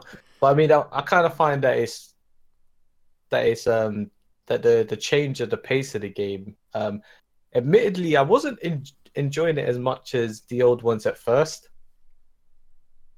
because I've I've kind of like um I like my hack and slash games. Then I was kind of I was kind of a bit reticent about the change that they took, but it's really won me over. Um, the the beginning of the game is very slow. I, don't know if you agree with that, Kieran, but for me, it took a good few hours to get going. Yeah, I think like there's a good there's an intro section that takes quite a while and is quite slow and not a lot happens in. But I do feel like the moment that section is over, a, a guy punches you into the sky and it's like, all right, On board. Let's go. It's God of War time. There's a bit like it literally starts really slow and then turns into Dragon Ball Z for a fight, and you're like, all right, yeah, God of War, got it. Um, I think I think the pacing on that bit's really good because it was starting to lose me as like your original trilogy fan, and it's just like lamp. All right, he's in the sky, and I was like, here we go. yeah, especially because even that fight starts quite slow. It starts with this guy just like talking shit to Kratos, being like, "Who are you? Why are you here in Norse mythology lands?" And it's like that's and Kratos is like, that's not the name of this place. You know that's not. fuck yourself." And then like the guy punches Kratos, and Kratos is like, hmm, "Don't you you don't want to fight me?" And he's like, "I'm a god," and Kratos is like, "You don't want to see what I do to gods? Like that's not. Come on, man!" And then punches him through the sky and through a bunch of trees and shit. It's such a good intro to that game where it does do that kind of misleading thing of being super slow. Like I think it does have such a good payoff for it, even though it is definitely slow. Um, Yeah. but then everything after that, I think, got a good pace to it. Like it's a lot of, you know, it, it just keeps going for the most part. Like there's not been another section like that where it's like, ah, we're just gonna be going super slow doing this thing. Every now and again, you'll hit a roadblock and it'll be like, we need to go somewhere else and get a thing to do this. But for the most part, it's just been like, all right, we're gonna keep going forward and keep murdering dudes. Yeah, it's a it's a it's a lot more. Um, I mean, it's still linear in that you have a definitive goal to work work towards in any part of the game, but it also opens up in a way I didn't think they were going to. Yeah, I it's, thought- it's. I mean, it's still it's a linear game, but it's more like it's got a a hub that goes off into different linear areas, basically. Yeah, definitely. I think like I think I find the pacing and like the the way you play through it closer to something like Darksiders than than the actual older God of War games. Yeah, definitely. because you can go off for you can go off for an hour or two and just like find a new area and it's got like um some secrets that you want to fight through and it gets you upgrades and you know a whole a whole bunch of a whole bunch of stuff that just really didn't exist in the old games. The old game was pretty much just like from A to B. Mhm. You know, um Although- like backtracking stuff, which is not something that was ever in. Well, it's probably it was in those other games a little bit, but not massive amount. Yeah, I mean, like th- this, like the backtracking in this game is literally like, all right, we got to the top of this mountain. Okay, now we need to go get something on the other side of the world. Where, whereas before the backtracking would have been like three or four screens with, you know, fixed camera angles. Just like, I've destroyed this guy, and I'm gonna carry his head and use it as a key to this door over here. He does do that a lot. I, Like, he- I mean, He does that in this game, not specifically as a key, but he carries around a guy's head. I'm I'm just saying, if you create a world where you're a god, maybe create a door system in which you don't have to rip off people's body parts to get around. Or, or maybe don't have doors linked to to a People's particular heads, god. yeah. Yeah. yeah. True. I'm not an architect, but I, I think if I was designing a building, I'd probably use a key card system, not someone's face. I mean, most of the Norse gods seem to have got around that because instead of using people's faces, you just have to draw things in sand. That's very true. It'd be like it's just a little fucking fountain with fan with sand on it, and it'd be like, "Well, I'm going to draw a symbol. The door's open. Yay!" And I- really I basic kinda- riddle. I kind of like what they've done with uh, Kratos' character as well, in that, like, he's gone from being really a really just like one note rage character to being a real just a curmudgeonly old bastard. But he's Yeah. just he's still angry, but he's trying to keep it in check because he doesn't want to, you know, completely alienate his son. But he's still just a sullen dick, and every other character in the game like really calls him out on it which leads to some of the like more humorous moments in, in the dialogue. There was like one sequence I really enjoyed, but I don't really want to get into for spoiler reasons. but it's probably like one of the it's probably one of the best uh, bits of dialogue I've heard in a game this year, and and cutscenes. Pretty funny. Is that like around the time that you acquire the head? It is. It is the lead up to acquiring the head. Acquiring the head.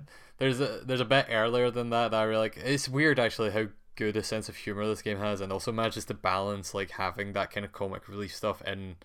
I think it would be overwhelmingly like broody if it didn't have these kind of comic relief bits in it, and I think they balance it quite well to make it not feel.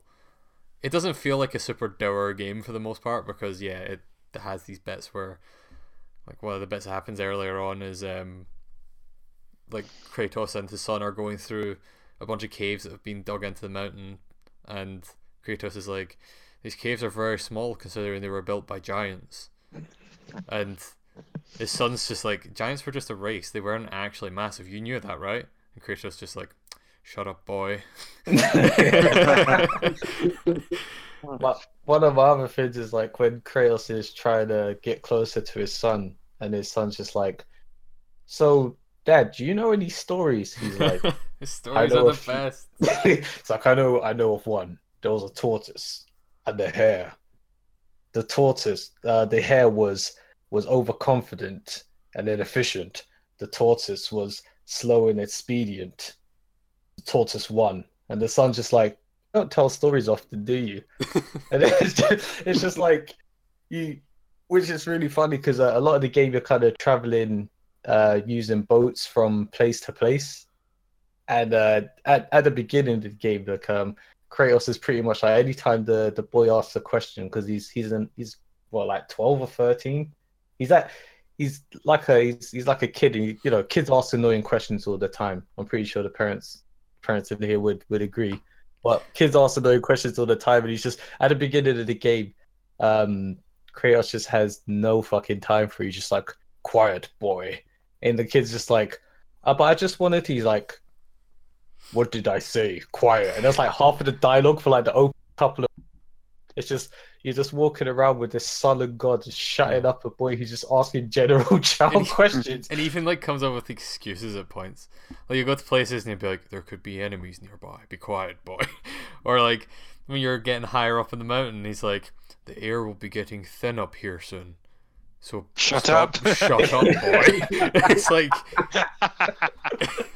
it's like if he's your son, he's at least part god.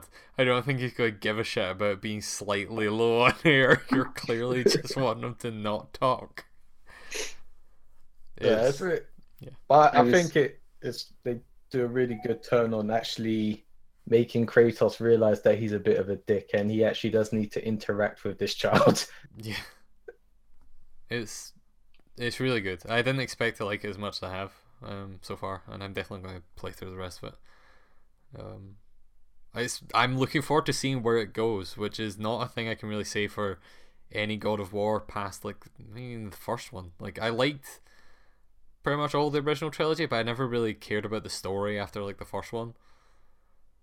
I I liked all of them, but I couldn't tell you a single a s- single scene from it. I don't remember any scenes. I just remember he tore everyone to pieces. Some people he stabbed through the head, some heads he tore off, some people he stamped on, but everybody got it. So that's you know, like uh, the the the whole um the whole lore and story behind it was just like I'm pissed off.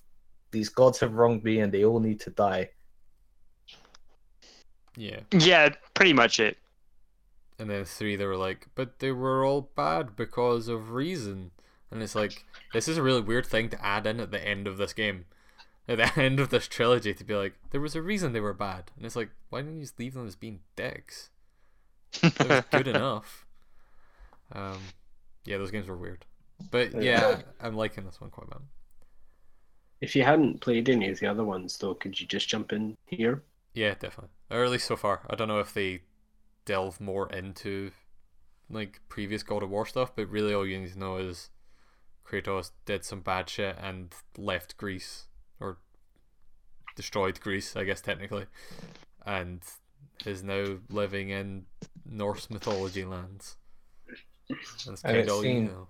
Yeah, it seems he got married and had a kid. Or it seems he got married and had a kid. Even that relationship seems a bit unclear. Yeah, they don't really mention the kid's mum that much, except for Kratos being upset that she has gone, his son being upset that she has gone, both of them going on this journey to scatter her ashes, and to the point where you can clearly tell like they do a good job of making it be like, oh, this person was obviously very important to both of them because they're not just like her last wishes were like you must scatter my ashes on like the highest mountain on all the lands, and instead of just being like we're going fu- like we're going to just fucking scatter them on a mountain somewhere, they're like it must be the highest mountain.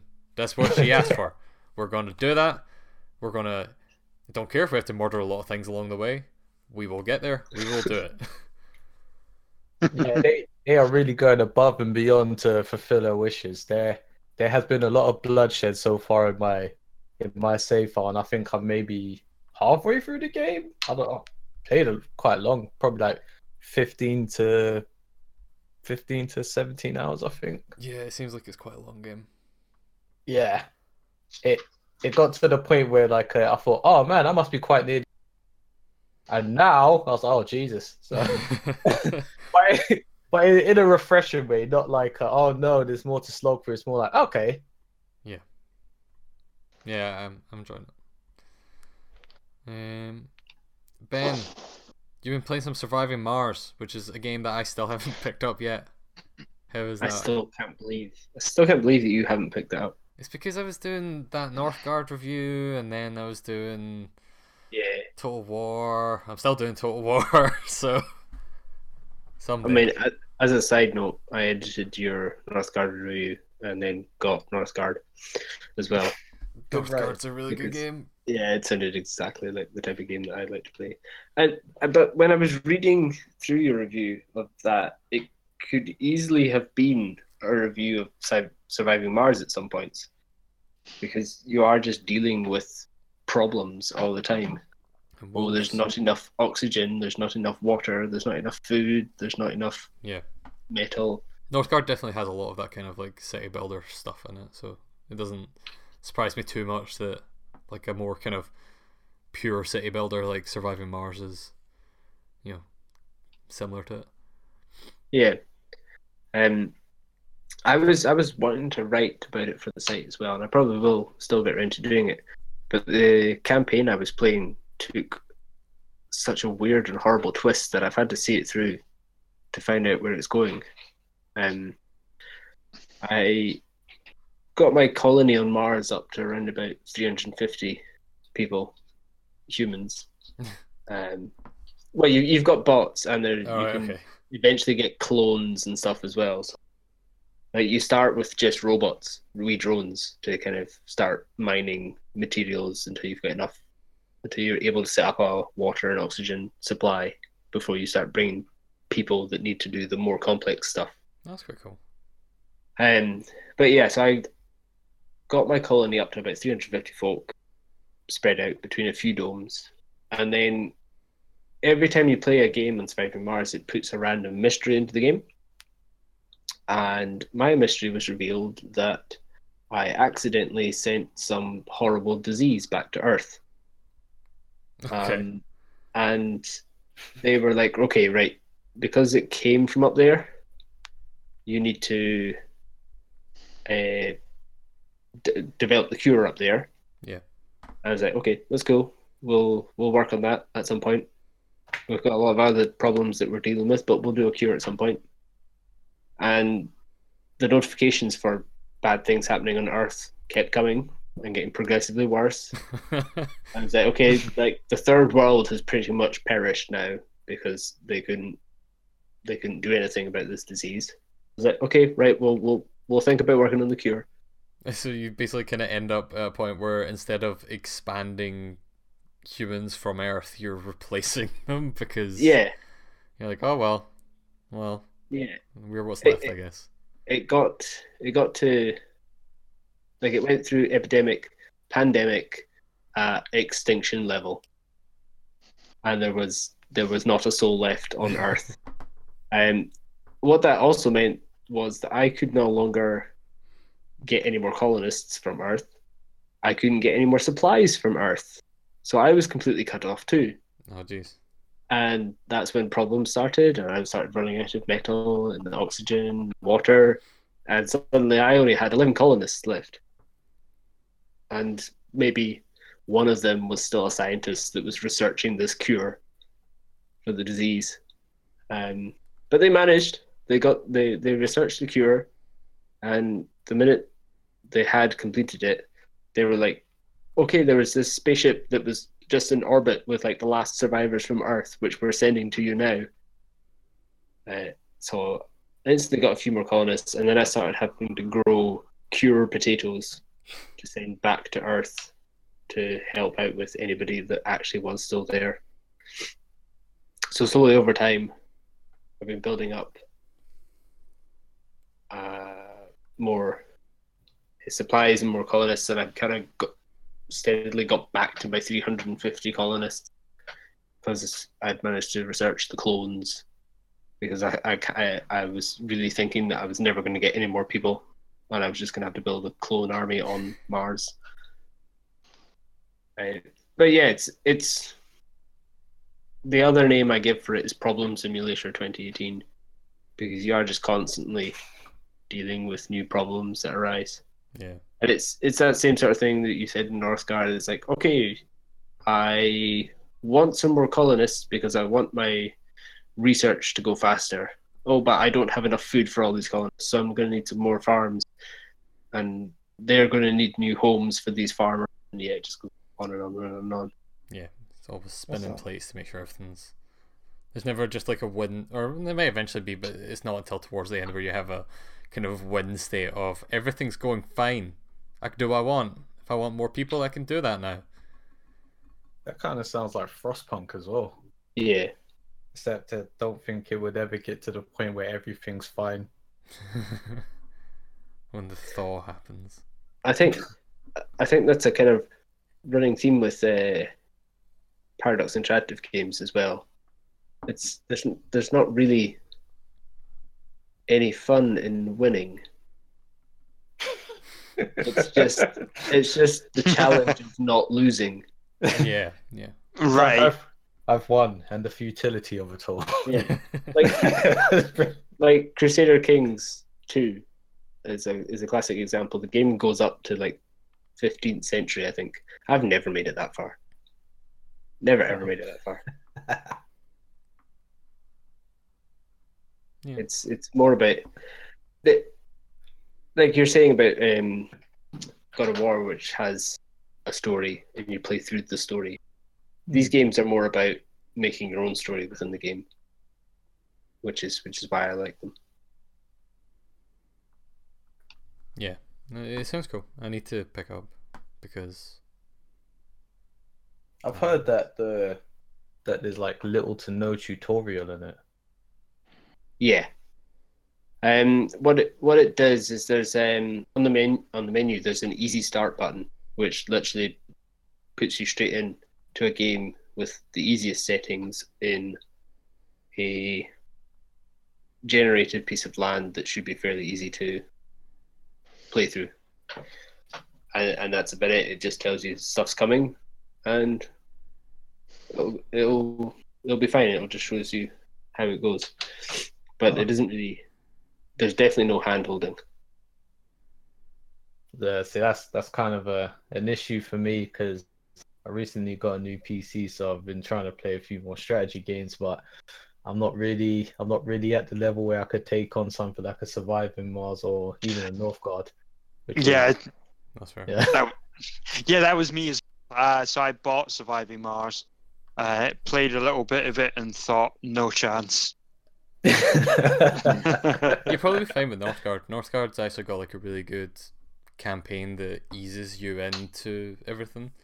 So the first couple of missions of it are just like, hey, build up a really basic settlement, and then as you go through the levels, kind of introduces more and more mechanics till you have basically the full game. Right. And Yeah. then the campaign gets really fucking hard. But up until that point, it's really good. See, Frostpunk on the other hand is like the literal opposite. It's like you start, you literally start it, and it's like, well, everything's fucked, and then it's like it's giving you a tutorial, but at the same time, people are dying, and everything's just working against you. You're just like, it's so fucking oppressive and overwhelming. So it's just like, uh, I don't know, but there's, uh, I don't know, with all these strategy games, like, um, I kind of like asked my, uh, Kieran and another friend what I should start with, and I got put onto Civ Six. So that's as much that's as much as I can give you about Frostpunk. I, I started the game, I did the tutorial, I failed the tutorial, and that's but it's a fucking. It seems like a fucking great game, but it it, it sounds very similar to Surviving Mars, except you're not you're not uh, it's you're pretty much just in a a kind of alternate history 17th century. Uh, sorry 19th century and it, the world's frozen over and you have to build a city around the around the kind of like um a generator. And it's just the whole the whole time you start the game it, it tells you oh I just gotta build a little uh, a little resource center so you can collect wood and you do that and it's like people are freezing to death. You should build some shelter. You, try building some shelter then it's like people are complaining. They don't have food. And so you have to like pledge to to give them food. And every second it's just like as you said with surviving mars you know like your extinction level stuff you just got things popping up. And you got these little meters to just try and try and balance. And it's just like I, I, played an hour and a half here i was like i'm really not at this level yet. And i I basically got almost disposed of it in 90 minutes. So fuck off. Like we need someone else to run the city. But I think I, I agree with you. Like those those games are interesting because you can kind of like it's more like an emergent story. Mhm. It's not like a, a kind of set path. It's more like this fucking thing happened, so I dealt with it, which in turn opened up all these catastrophes. So that's why I'm trying to get into them a bit more. Yeah, that's definitely what I find with stuff as well. Like Northgard, like I tried to get that across in my review as much as I could. Where like there are multiple parts of my review that are just like anecdotes of things that happened, because Yeah. I found them kind of funny, and they were these kind of emergent stories that just kind of came up. Not you know, not everyone they weren't part of the story mode. They were just a thing that happened. that was really interesting and cool.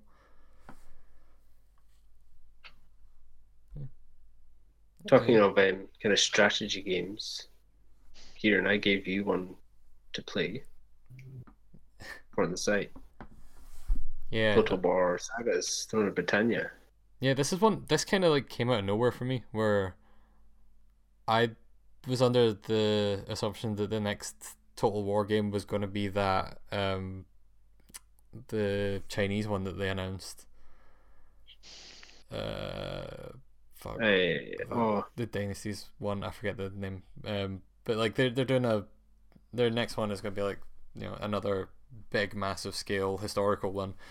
Um, but then they brought out this Total War Saga, uh, Thrones of Britannia that is a much smaller scale um, Total War game that is kind of just set in Britain, and it is about kind of the period of time when when you know Vikings had they were still raiding parts of the country but Mhm. also had settled down in parts of the country yeah.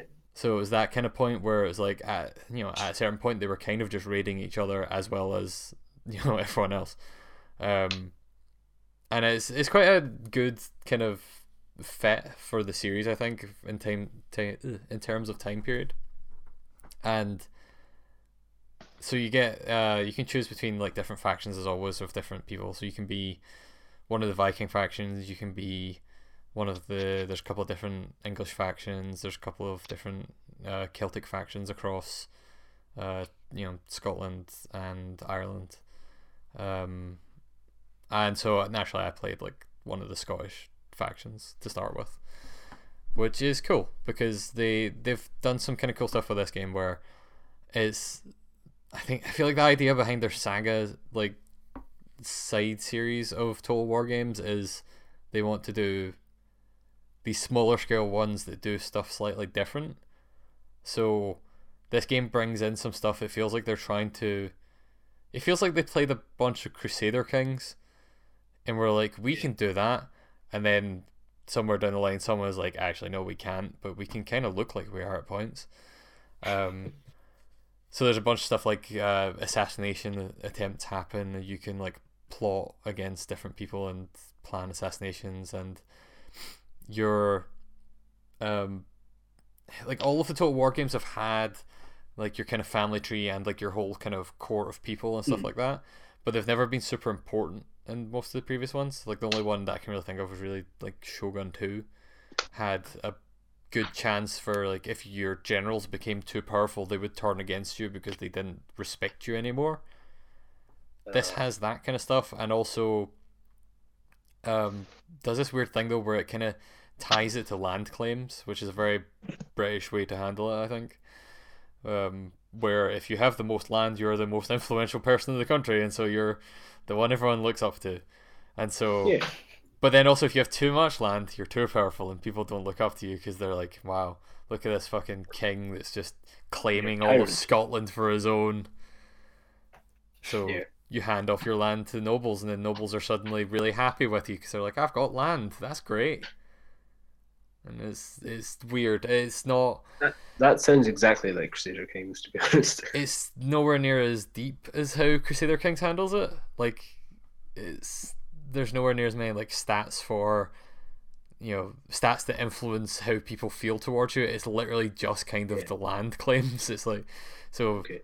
or you could do something dumb like what I did, which was I misclicked because the thing popped up and it's like, uh, it was like, oh, this person in your court has lost influence with you and you know is uh, at risk of rebelling, and I was like, all right, I'll go and give him some like meaningless title, and went and was like hovering over the things because it's same like with Crusader Kings, we can give them kind of relatively useless titles just to calm them down.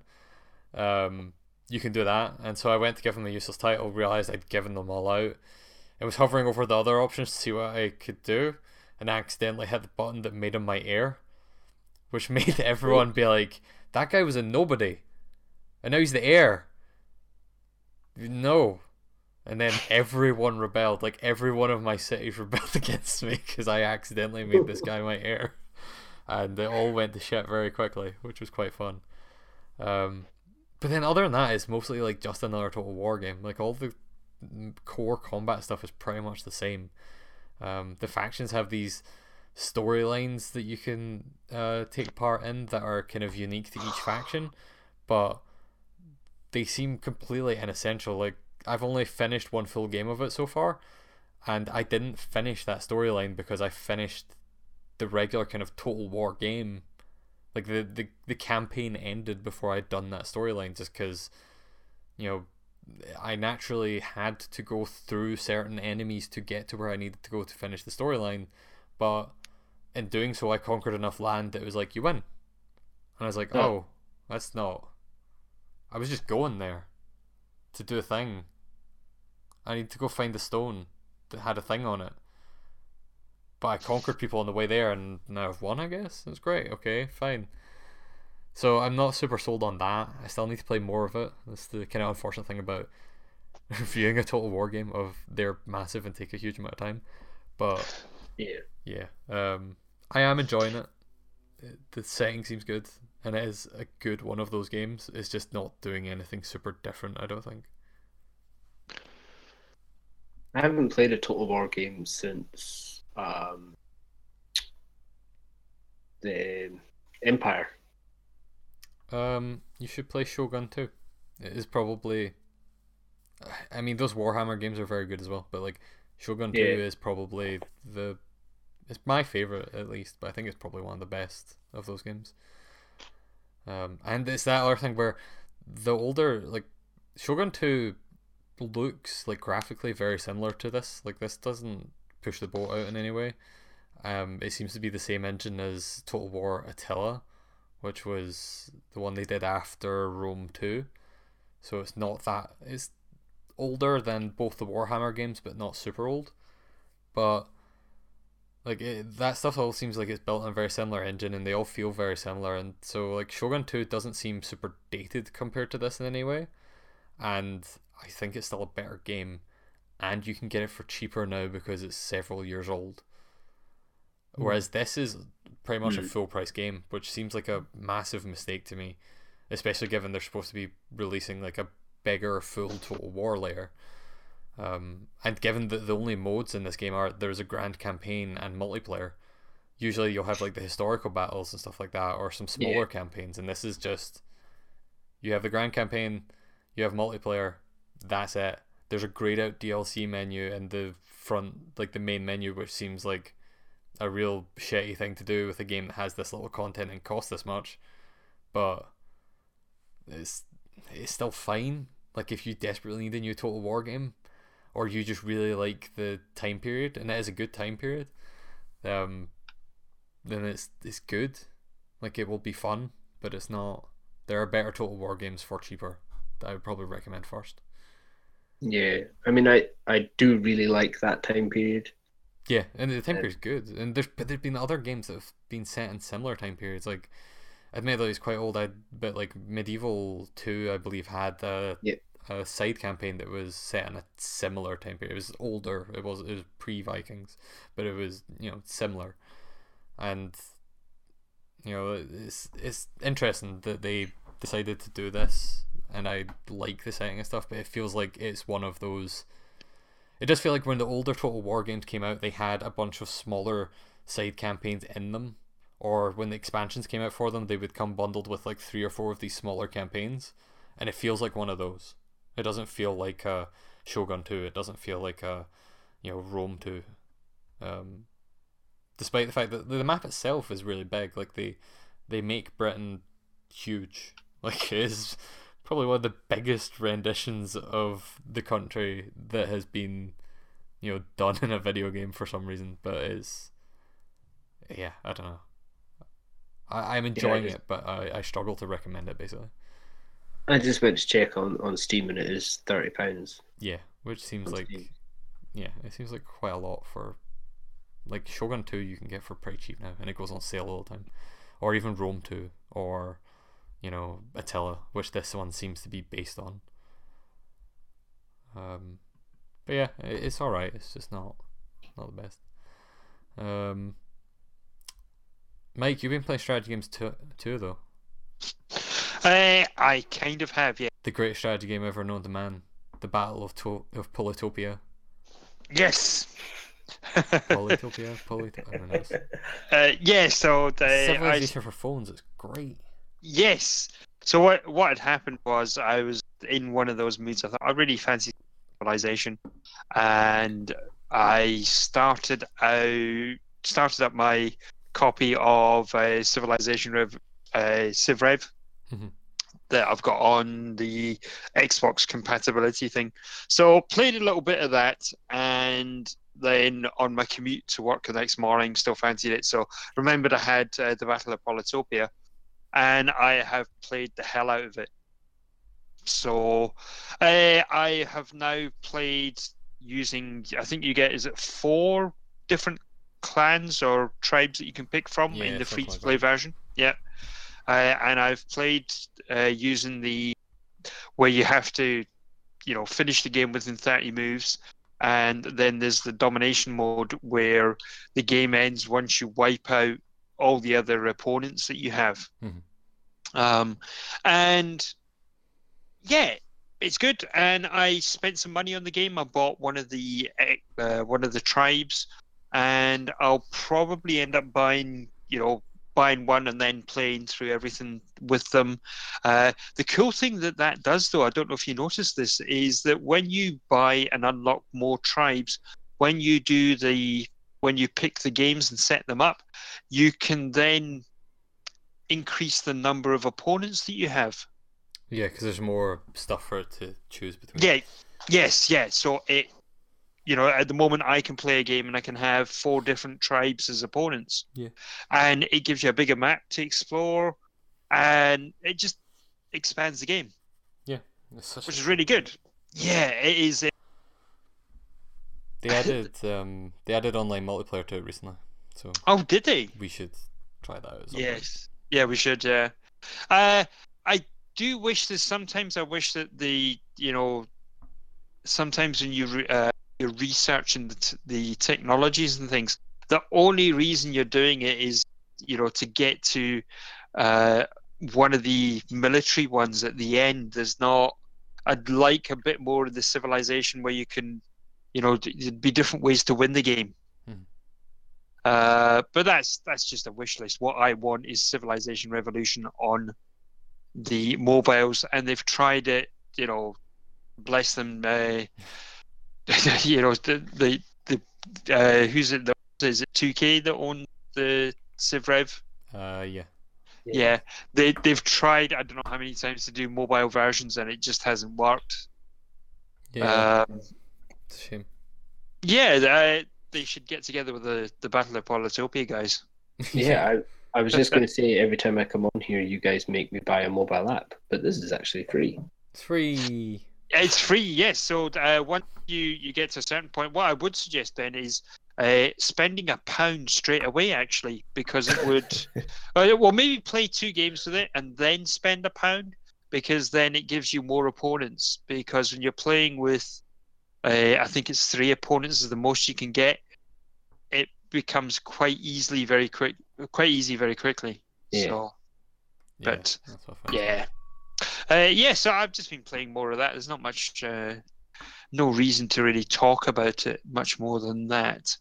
Um, I'm just looking to see what we've got left to talk about.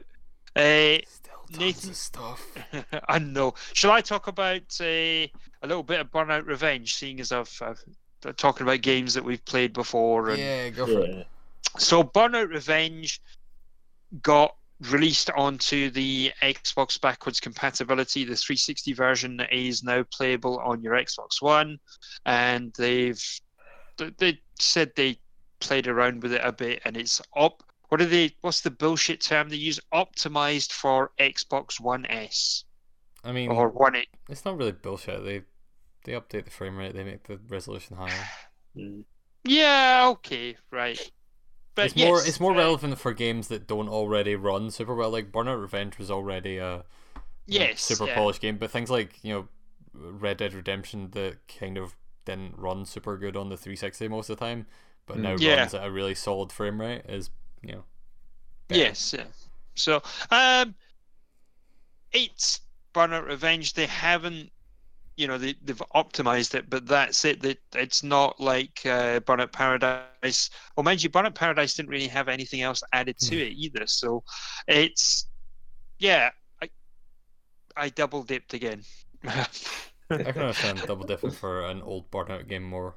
Yes, yeah. Uh, it's I once they announced it, and I thought, shit, I haven't played a decent Crash mode in Yeah. you know ages. There hasn't Um, been one in ages. They did that Crash Mode game, like the people that left Criterion made that Yes, Crash Mode that- game, and it was terrible. yes, Oh yeah, yeah. I, I was looking at that for the site. It was it was terrible. It yes, was um, Danger Zone. Yeah, that's the one. yeah. That's it. Yeah, It didn't have the Danger Zone song as the main menu. It I mean, like the one thing you would do. yeah. Oh no. But Yeah, so- even Pinball Arcade got like that bad cover of Pinball Wizard for the fucking main Yeah. menu theme. yes. Uh, so- Burnout Revenge is it's Burnout Revenge. It's good game. I, I need to check that. So if you already own Burnout If- Revenge, Yeah, if you already then that's it. You'll be able to play it if you either the digital version or if you've got a physical disc copy of it, you can pop it in and then it recognizes the disc and downloads a version of it that you can play. But uh, if I remember correctly, those ver- uh, when you own the physical version of the disc, it always has to be in the machine, doesn't it? Yeah, Yeah. it's basically like you're playing off disc, even though it's using a digital version of it. Yeah, yeah. I assume it's the 360 version of Burnout Revenge. It is, yes. Yeah. Because that was like one of those cross-gen games that it was like one of the last original Xbox games.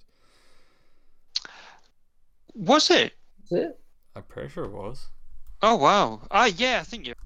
I seem to. I I played Burnout Revenge on the PlayStation 2. Is Burnout Revenge essentially the third one?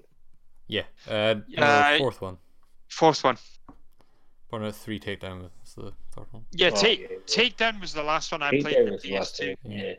Uh, Look it up here, yeah. So it was on PlayStation 2, Xbox, Xbox 360, and now Xbox Oh One. right, okay. Well, if I had it, Not anything, I PS3. it was apparently. 360. I, I only know because the only version of it I played was on PS2. Right. Uh, but yeah, so it was it was nice visiting it again. Uh, if you're feeling nostalgic, uh, you know, there's worse things you can spend a tenner on. So They should make a new Burnout game. they should. Um, based on sort of Burnout Three, I think. Yeah, Yeah. Be uh, with another Paradise like game, but I feel like Horizon fits that in a lot of ways now. Yeah, yeah. I I always felt that uh, you know that the, the best the best game was kind of three. Burnout was good. Uh, Burnout Revenge was good, but three just done it a little bit better. I think. Yeah, I think two and three are probably the best two. Yeah. Those PSP games were really good because they were just best of things between Yes. those first four. Yeah. Yeah. What are Criterion doing these days anyway? Oh, fuck knows. They were doing the vehicle controls for Battlefield games. Nice. much The last thing they announced, they announced that thing. They announced that thing at E3 like three or four years ago that wasn't even a game yet. It was just a teaser trailer of here's a really poorly modeled car, a really poorly modeled helicopter. Enjoy. And it's like, okay, Yeah. great. This isn't a game. You should probably make a game at some point. I'd buy that. Mm. uh, yeah. But uh, moving swiftly on, Nathan, do you want to tell us about Orwell? Yeah, don't mind if I do. Um, I actually, this is another game that that I saw was on offer, and then I ended up realizing I owned it from a humble bundle. Uh, probably unsubscribe from the humble bundle because I'm not looking at the games that I'm installing from it. But um, Orwell's Orwell a very interesting uh, game. It's it's a visual novel that I'm assuming when it came out it was episodic because it's split into like five episodes that appear to be like half an hour to 40 minutes each if you if you're doing um the episode to episode but essentially as the as the name might might give you a clue um orwell's set in a kind of dystopic totalitarian future in a fictional place called the nation Um, right. and you're a, an investigator. You're basically an investigator who essentially your job is to spy on spy on the the populace and um, try and work out who's responsible for a series of bombings that have occurred recently. And the way you do that is you kind of look through you kind of look through like the news and you link names and uh, people to places. So it starts kind of like on the on the outskirts. So you'll look through CCTV footage, and it's kind of the whole game's presented like you're you're using a, computer program. So it looks like you're using an OS almost, but it's just called Orwell. And you'll look through stuff like CCTV footage. You'll look through uh, newspaper clippings until you get like name and information Mhm. and you slowly but surely build a, a, a basically a very intrusive profile of the person that that may or may not be the suspect. And through that you start to you start to to intrude deeper into their their lives using the system. Now one of the key kind of gameplay points is that you you kind of pick the information you want to go into Orwell, and on the other side you have a handler who who doesn't have access to the information you're putting in. They just get the result of it. So you kind of have to be careful with what information you put in there because they they kind of take it literally and they process it. Like an early example of this is um you're spying on you're spying on the text message conversation of one of the people you think's a suspect, and she jokingly says to someone uh, who's clearly her boyfriend, like, "Oh, I stole your I stole your card to to get us some wine for tonight." So I was early in the game, and I was just I just uh, put that into Orwell. And then the guy was like, "Oh, good thing you alerted me. She's clearly a card thief and just got card cancelled." So it, it kind of starts off like with innocuous stuff like that, but as you as you get you know further and intrude further into their lives and get more potentially dangerous information, the stuff you put in there can have like a really adverse effect and affect um, what happens to characters within the story. So, for example, a piece of information I put in got uh, got one of the characters killed uh, by by police gunfire. Jeez. so so it's like it, it's it's quite it's uh it's quite interesting and at the same time you have to deal with um it, essentially the bombings are being paid uh supposedly perpetrated by a group that are uh, you know very for free speech so in other words, they're kind of like your adversaries, but you you want to the the way the story is kind of laid out. It made me to to you know be earnest about whether I was making this making uh, about the sorry be earnest about the information I was putting into the system because I really want to catch the actual culprit because it the the way that the information is presented is very easily to just like say oh it's clearly this person and you know potentially ruin lives and it it the way it presents it all through this OS and your interactions with your handler just it's it's very interesting and you obtain extra information from just like uh for example they might have their their username for a website on one of their profiles and that gets added into Orwell. So Orwell's basically just like a, a really dispassionate information crawler that just builds a profile based on the information you feed it and it's like it the the story really does go places. And uh, apparently i had the second part as well so i'll be playing through that scene as well. But i mean if you're if you're into kind of like um telltale style games and visual novels it's i, I really suggest picking up. I think it's like a couple of quid like four or five quid on steam and just yeah i, I just thought I, I thought it was it was great. Um yeah the the story went places. Um it had twists and turns and by the end like i was just like I've, i just wasn't sure what information to put in anywhere anymore and it was just really tense so i really enjoyed it That sounds really cool. yeah it is Cool. Um, so I think the only thing we've got left on the list now is uh, Terraforming Mars, Ben. Yes. Terraforming Mars, the computer game, not the board game. um, but it's a board game. At, uh, no, it's not. It's a computer game adaptation of the board game. Okay. Um, it's it's still in really early alpha at the moment. Um, the the core mechanics is all there.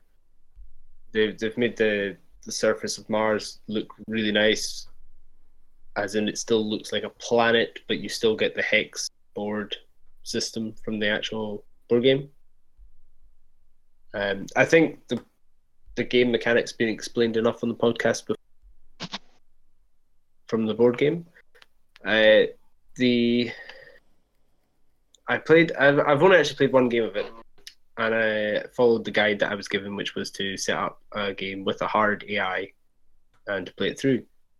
Um, and I rather scumped the hard AI by quite a large margin, Right.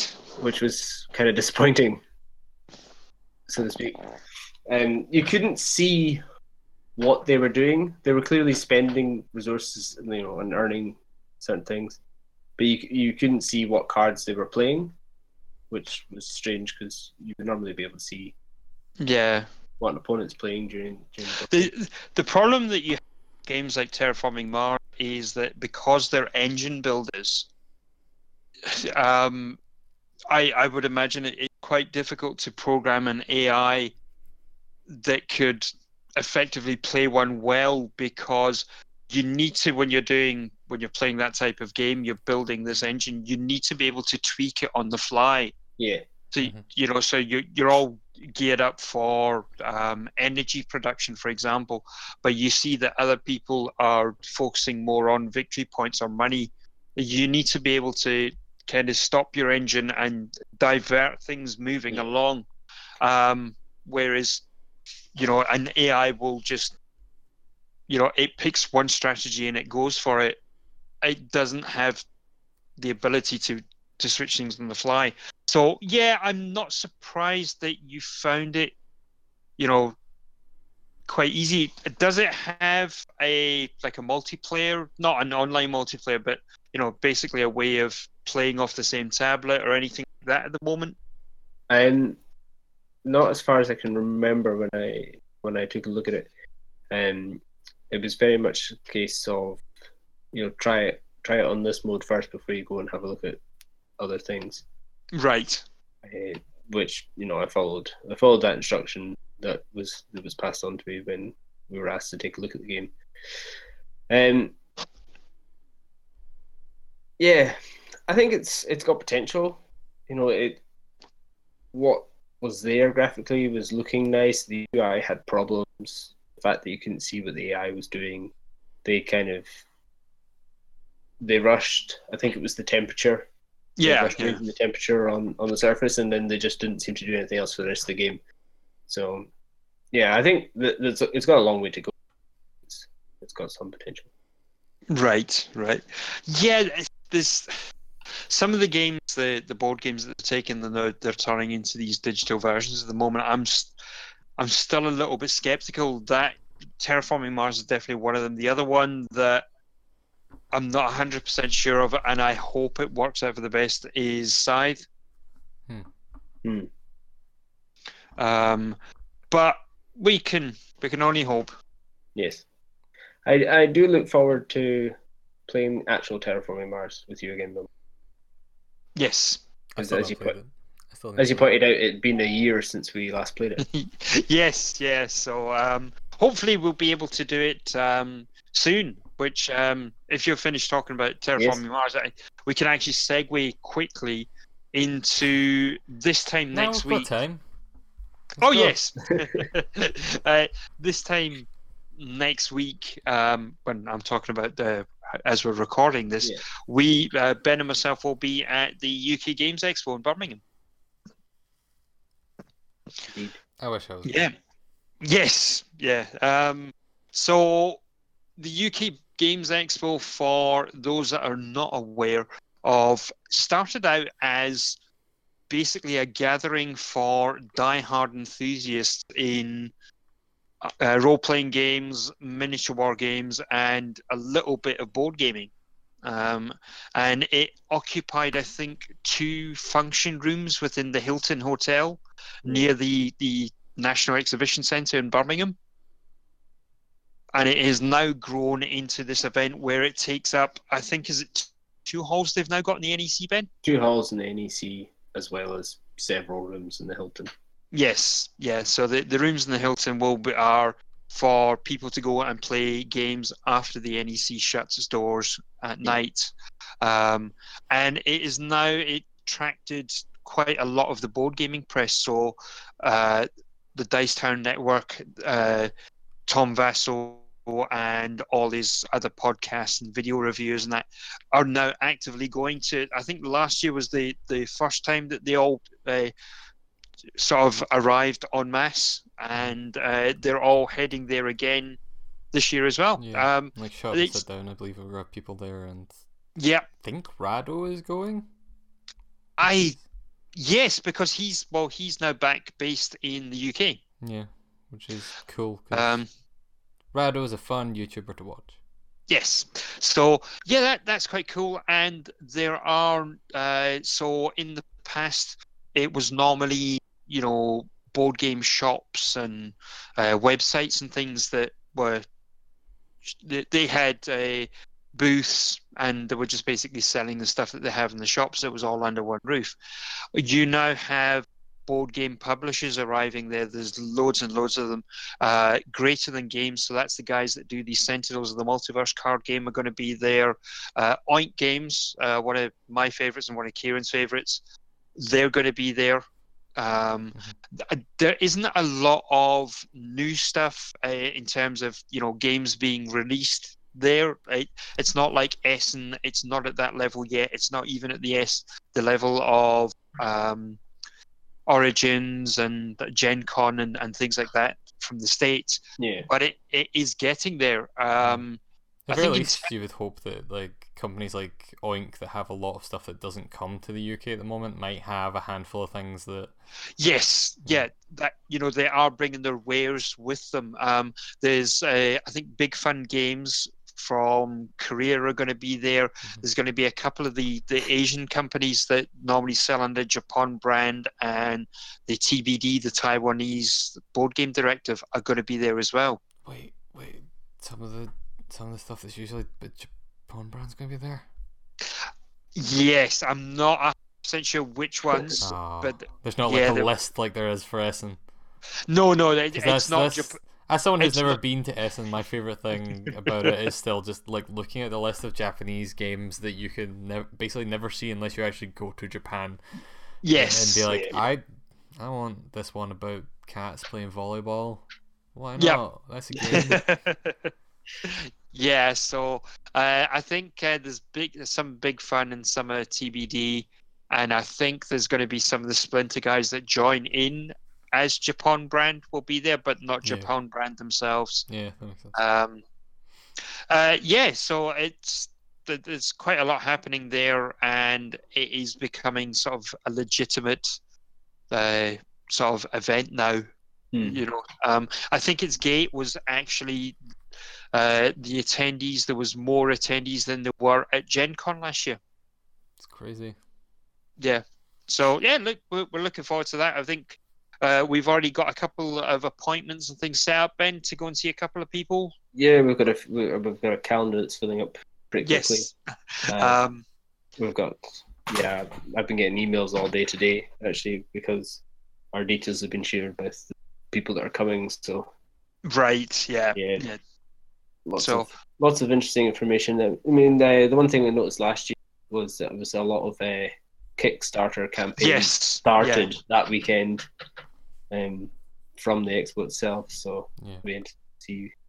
I've definitely already seen like a handful of like Kickstarters that have recently been up that have been like, we're gonna be at UK Games Expo if you want to play a demo. Yeah, Yes. so yeah, it's um I think we're we'll go and check out some of the some of the Kickstarters. Uh what we so Ben had brought back, you know, a couple of things from Kickstarter from UK Games Expo last year and he'd seen quite a lot. And I don't know about what you guys have thought, but there's a lot of there still is quite a lot of dross on Kickstarter as well that manages to get, you know, even it, so far as show up at places like UK Games Expo and that. So, Yeah.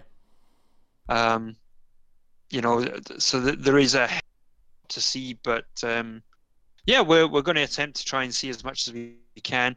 We will be taking recording equipment with us, so we will probably record, you know, a couple hours of stuff that uh, Paul will then have the, the the great pleasure of cutting into one episode or something. Yeah, kind of Yeah, like special yeah. episode.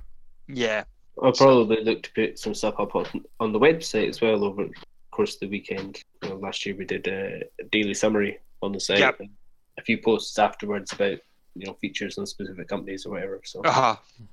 we'll definitely be, be doing that, and uh, we're roping you into playing some role playing games.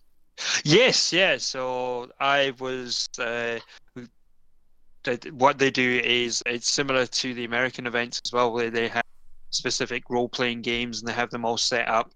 And Ben's been quite excited about some of them, and it's like, "Are you coming to come? Are you going to come and play it with us?" It's like, I will play it if there's nothing else to do, and I don't mean that, you know, like last resort. And the last thing I'd rather do is play uh, a role playing game they're not something that I've, I'm very experienced at.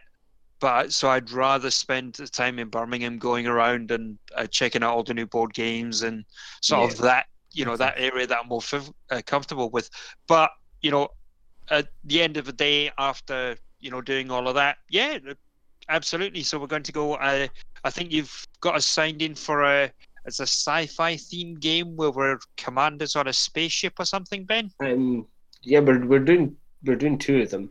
Um, so I think on the Friday we're we're going to check out uh, Travelers, Yes. which is uh, which is a very old um, sci-fi themed role-playing game, and then on the Saturday we are going to check out the Elite Dangerous RPG, Right. which which is one that I've been checking out, um, and I've got a kind of half-written review type thing on the on the website. Well, hopefully I'll get that up before we go down to the expo as well, because we've been playing the the playtest campaign for that. But be good to actually see see it played properly, I guess, by run by someone who knows what they're doing.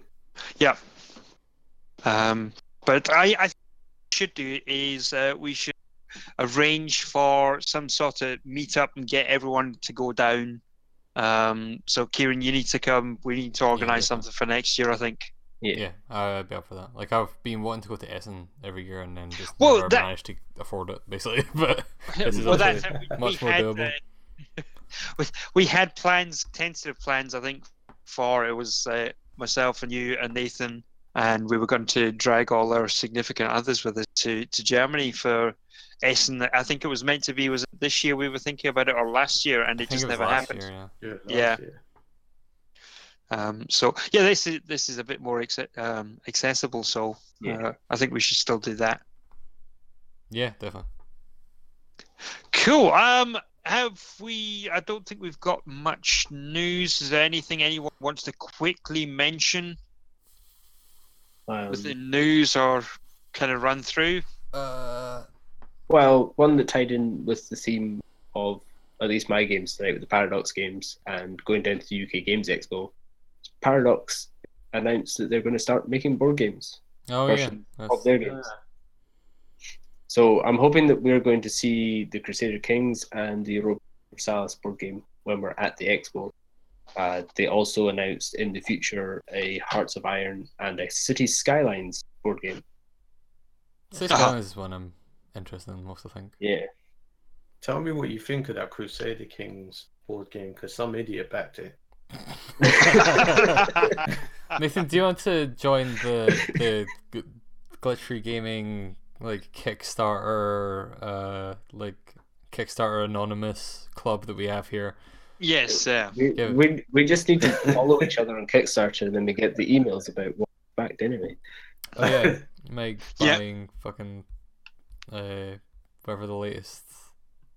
Oh god, what was the one that you backed like yesterday? I got a notification for The it. five five minute dungeon expansion. Yeah, yes. Yeah. Um. Yeah.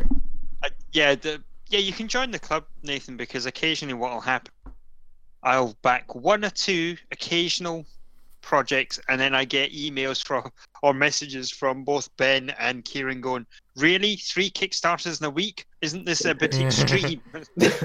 But then I, I- I back the really bad looking ones so that Mike occasionally gets notifications. It's like Kieran backed the Burger Time board game, and it's like, mm. yeah, and yeah. then I'll cancel it again after.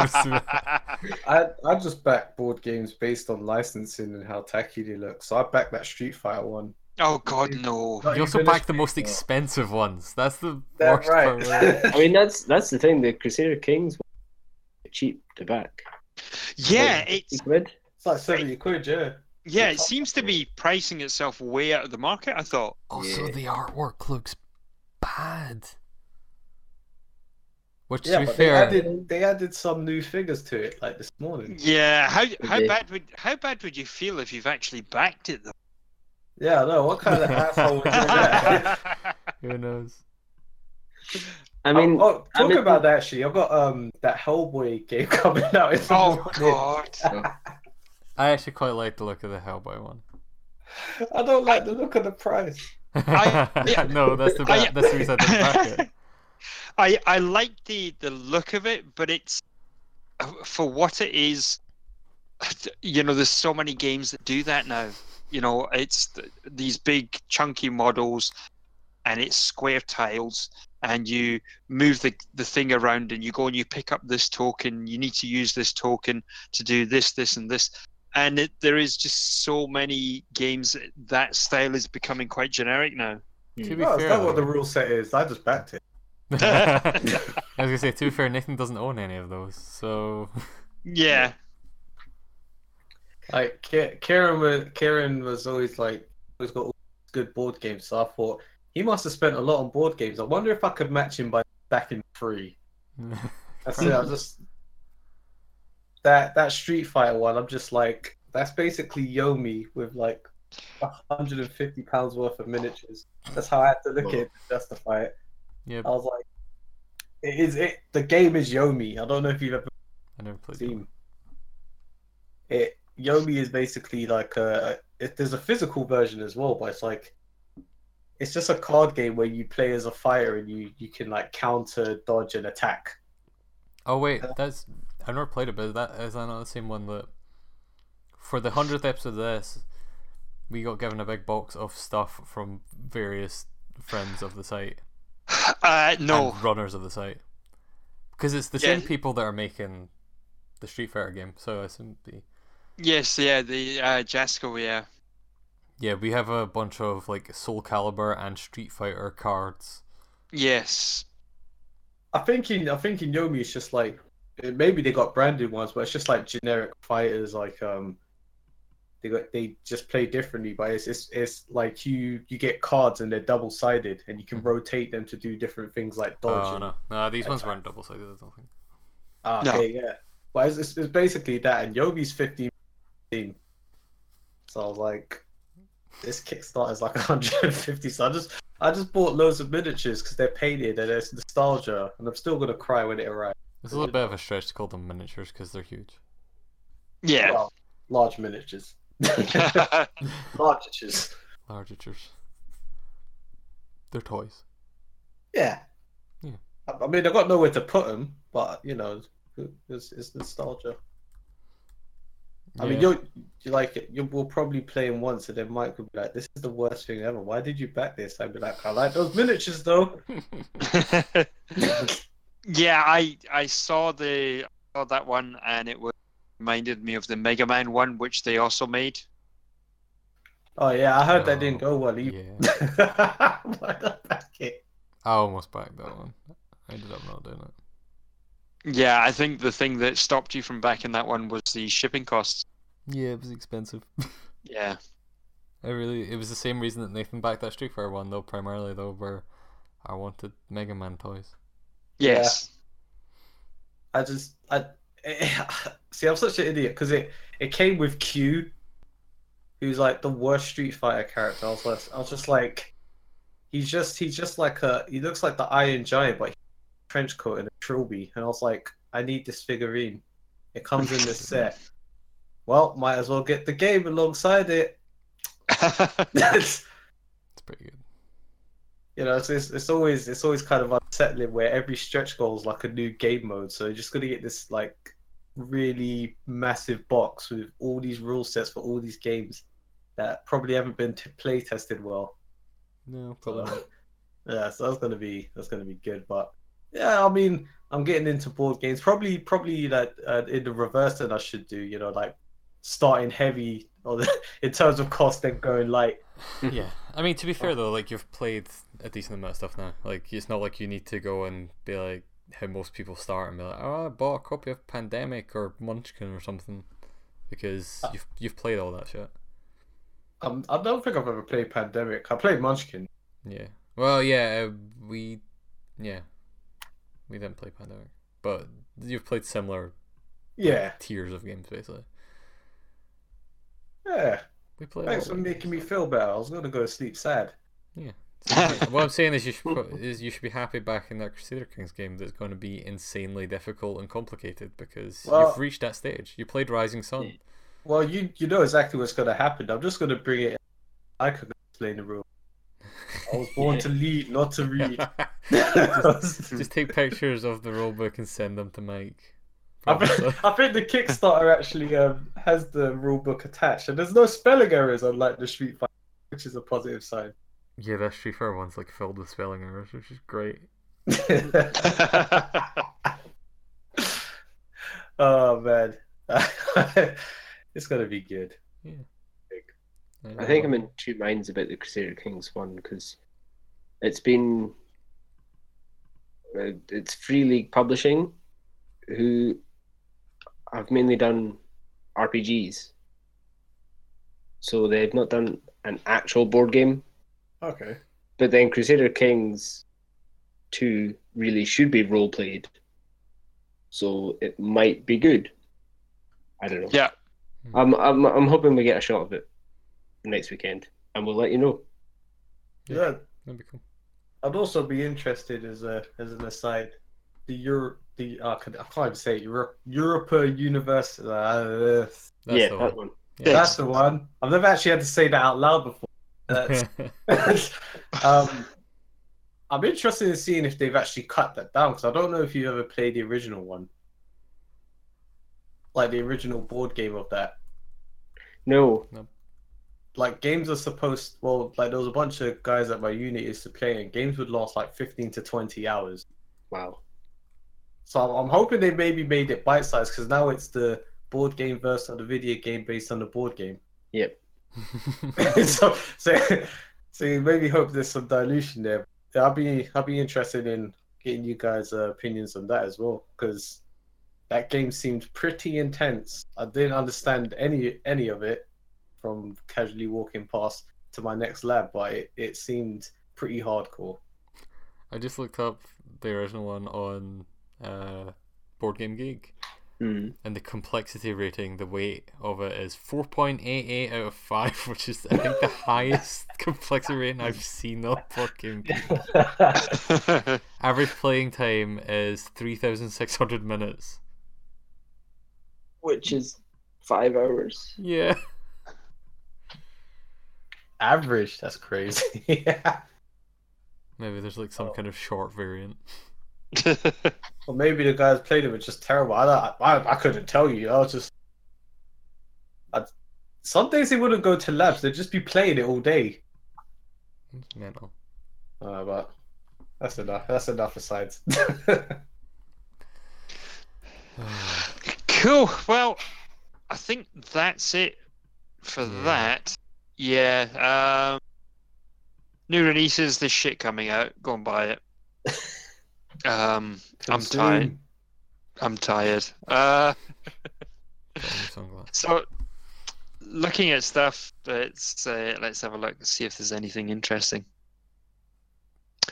Uh, Street Fighter 30th Anniversary Collection comes out for PlayStation 4, Xbox One, Switch, and PC on the 29th of May. I bet people that bought that Street Fighter 2 Ultra version for Switch at launch are super happy about that. Yeah. uh, Yoku's Island Express comes out for the three main consoles. That looks quite good. Uh, uh, let's see what else is interesting. I think Robo thing comes out tomorrow. Yes. What? Uh, Robo Robot thing? Heavy Rain. Oh, De- Detroit being human. oh, okay. I was so confused with what you meant. I was I was Uh, searching my brain for the title. Oh, Robo thing. Heavy Rain too. Okay. Yes. Yeah. Um, so by by the time the time you're listening to this podcast, there's uh, Robot Heavy Rain um, will have already come out. Yeah. So uh, I think we're pretty knackered. The only thing left to do is thank Ben and Nathan for coming on and talking rubbish with us. It's uh, always a pleasure having both of you on. Thank you very much. More than welcome. Yeah, it's always good. And uh, yes, we uh, thank uh, our listeners for putting up with our nonsense for over 200 episodes now and joining us every. episode. yeah, wow. We're gonna say 200 minutes. um, has anyone got anything, any last thoughts or anything they would like to add? oh shit! Just got a notification from Amazon. They dispatched Dark Souls. I didn't realize I bought that. I cancelled it. well, guess I guess I can tell you guys about Dark Souls. I thought you would have bought the Switch version. Yeah, I thought I bought this. I better cancel the Switch version. Okay. Yeah, I thought it would be Switch version you bought. Yeah, 'cause the Switch version got delayed. Oh, Yeah, of I'm- course. I must have pre-ordered the PS4. Well, yeah, I do this every time. Uh, I, yeah, I've messed up. It's okay. I'll, I'll get. well, on that note, I think we will say thank you very much for listening, and we will all speak to you again soon. Yeah. Bye. Bye. Bye. bye bye.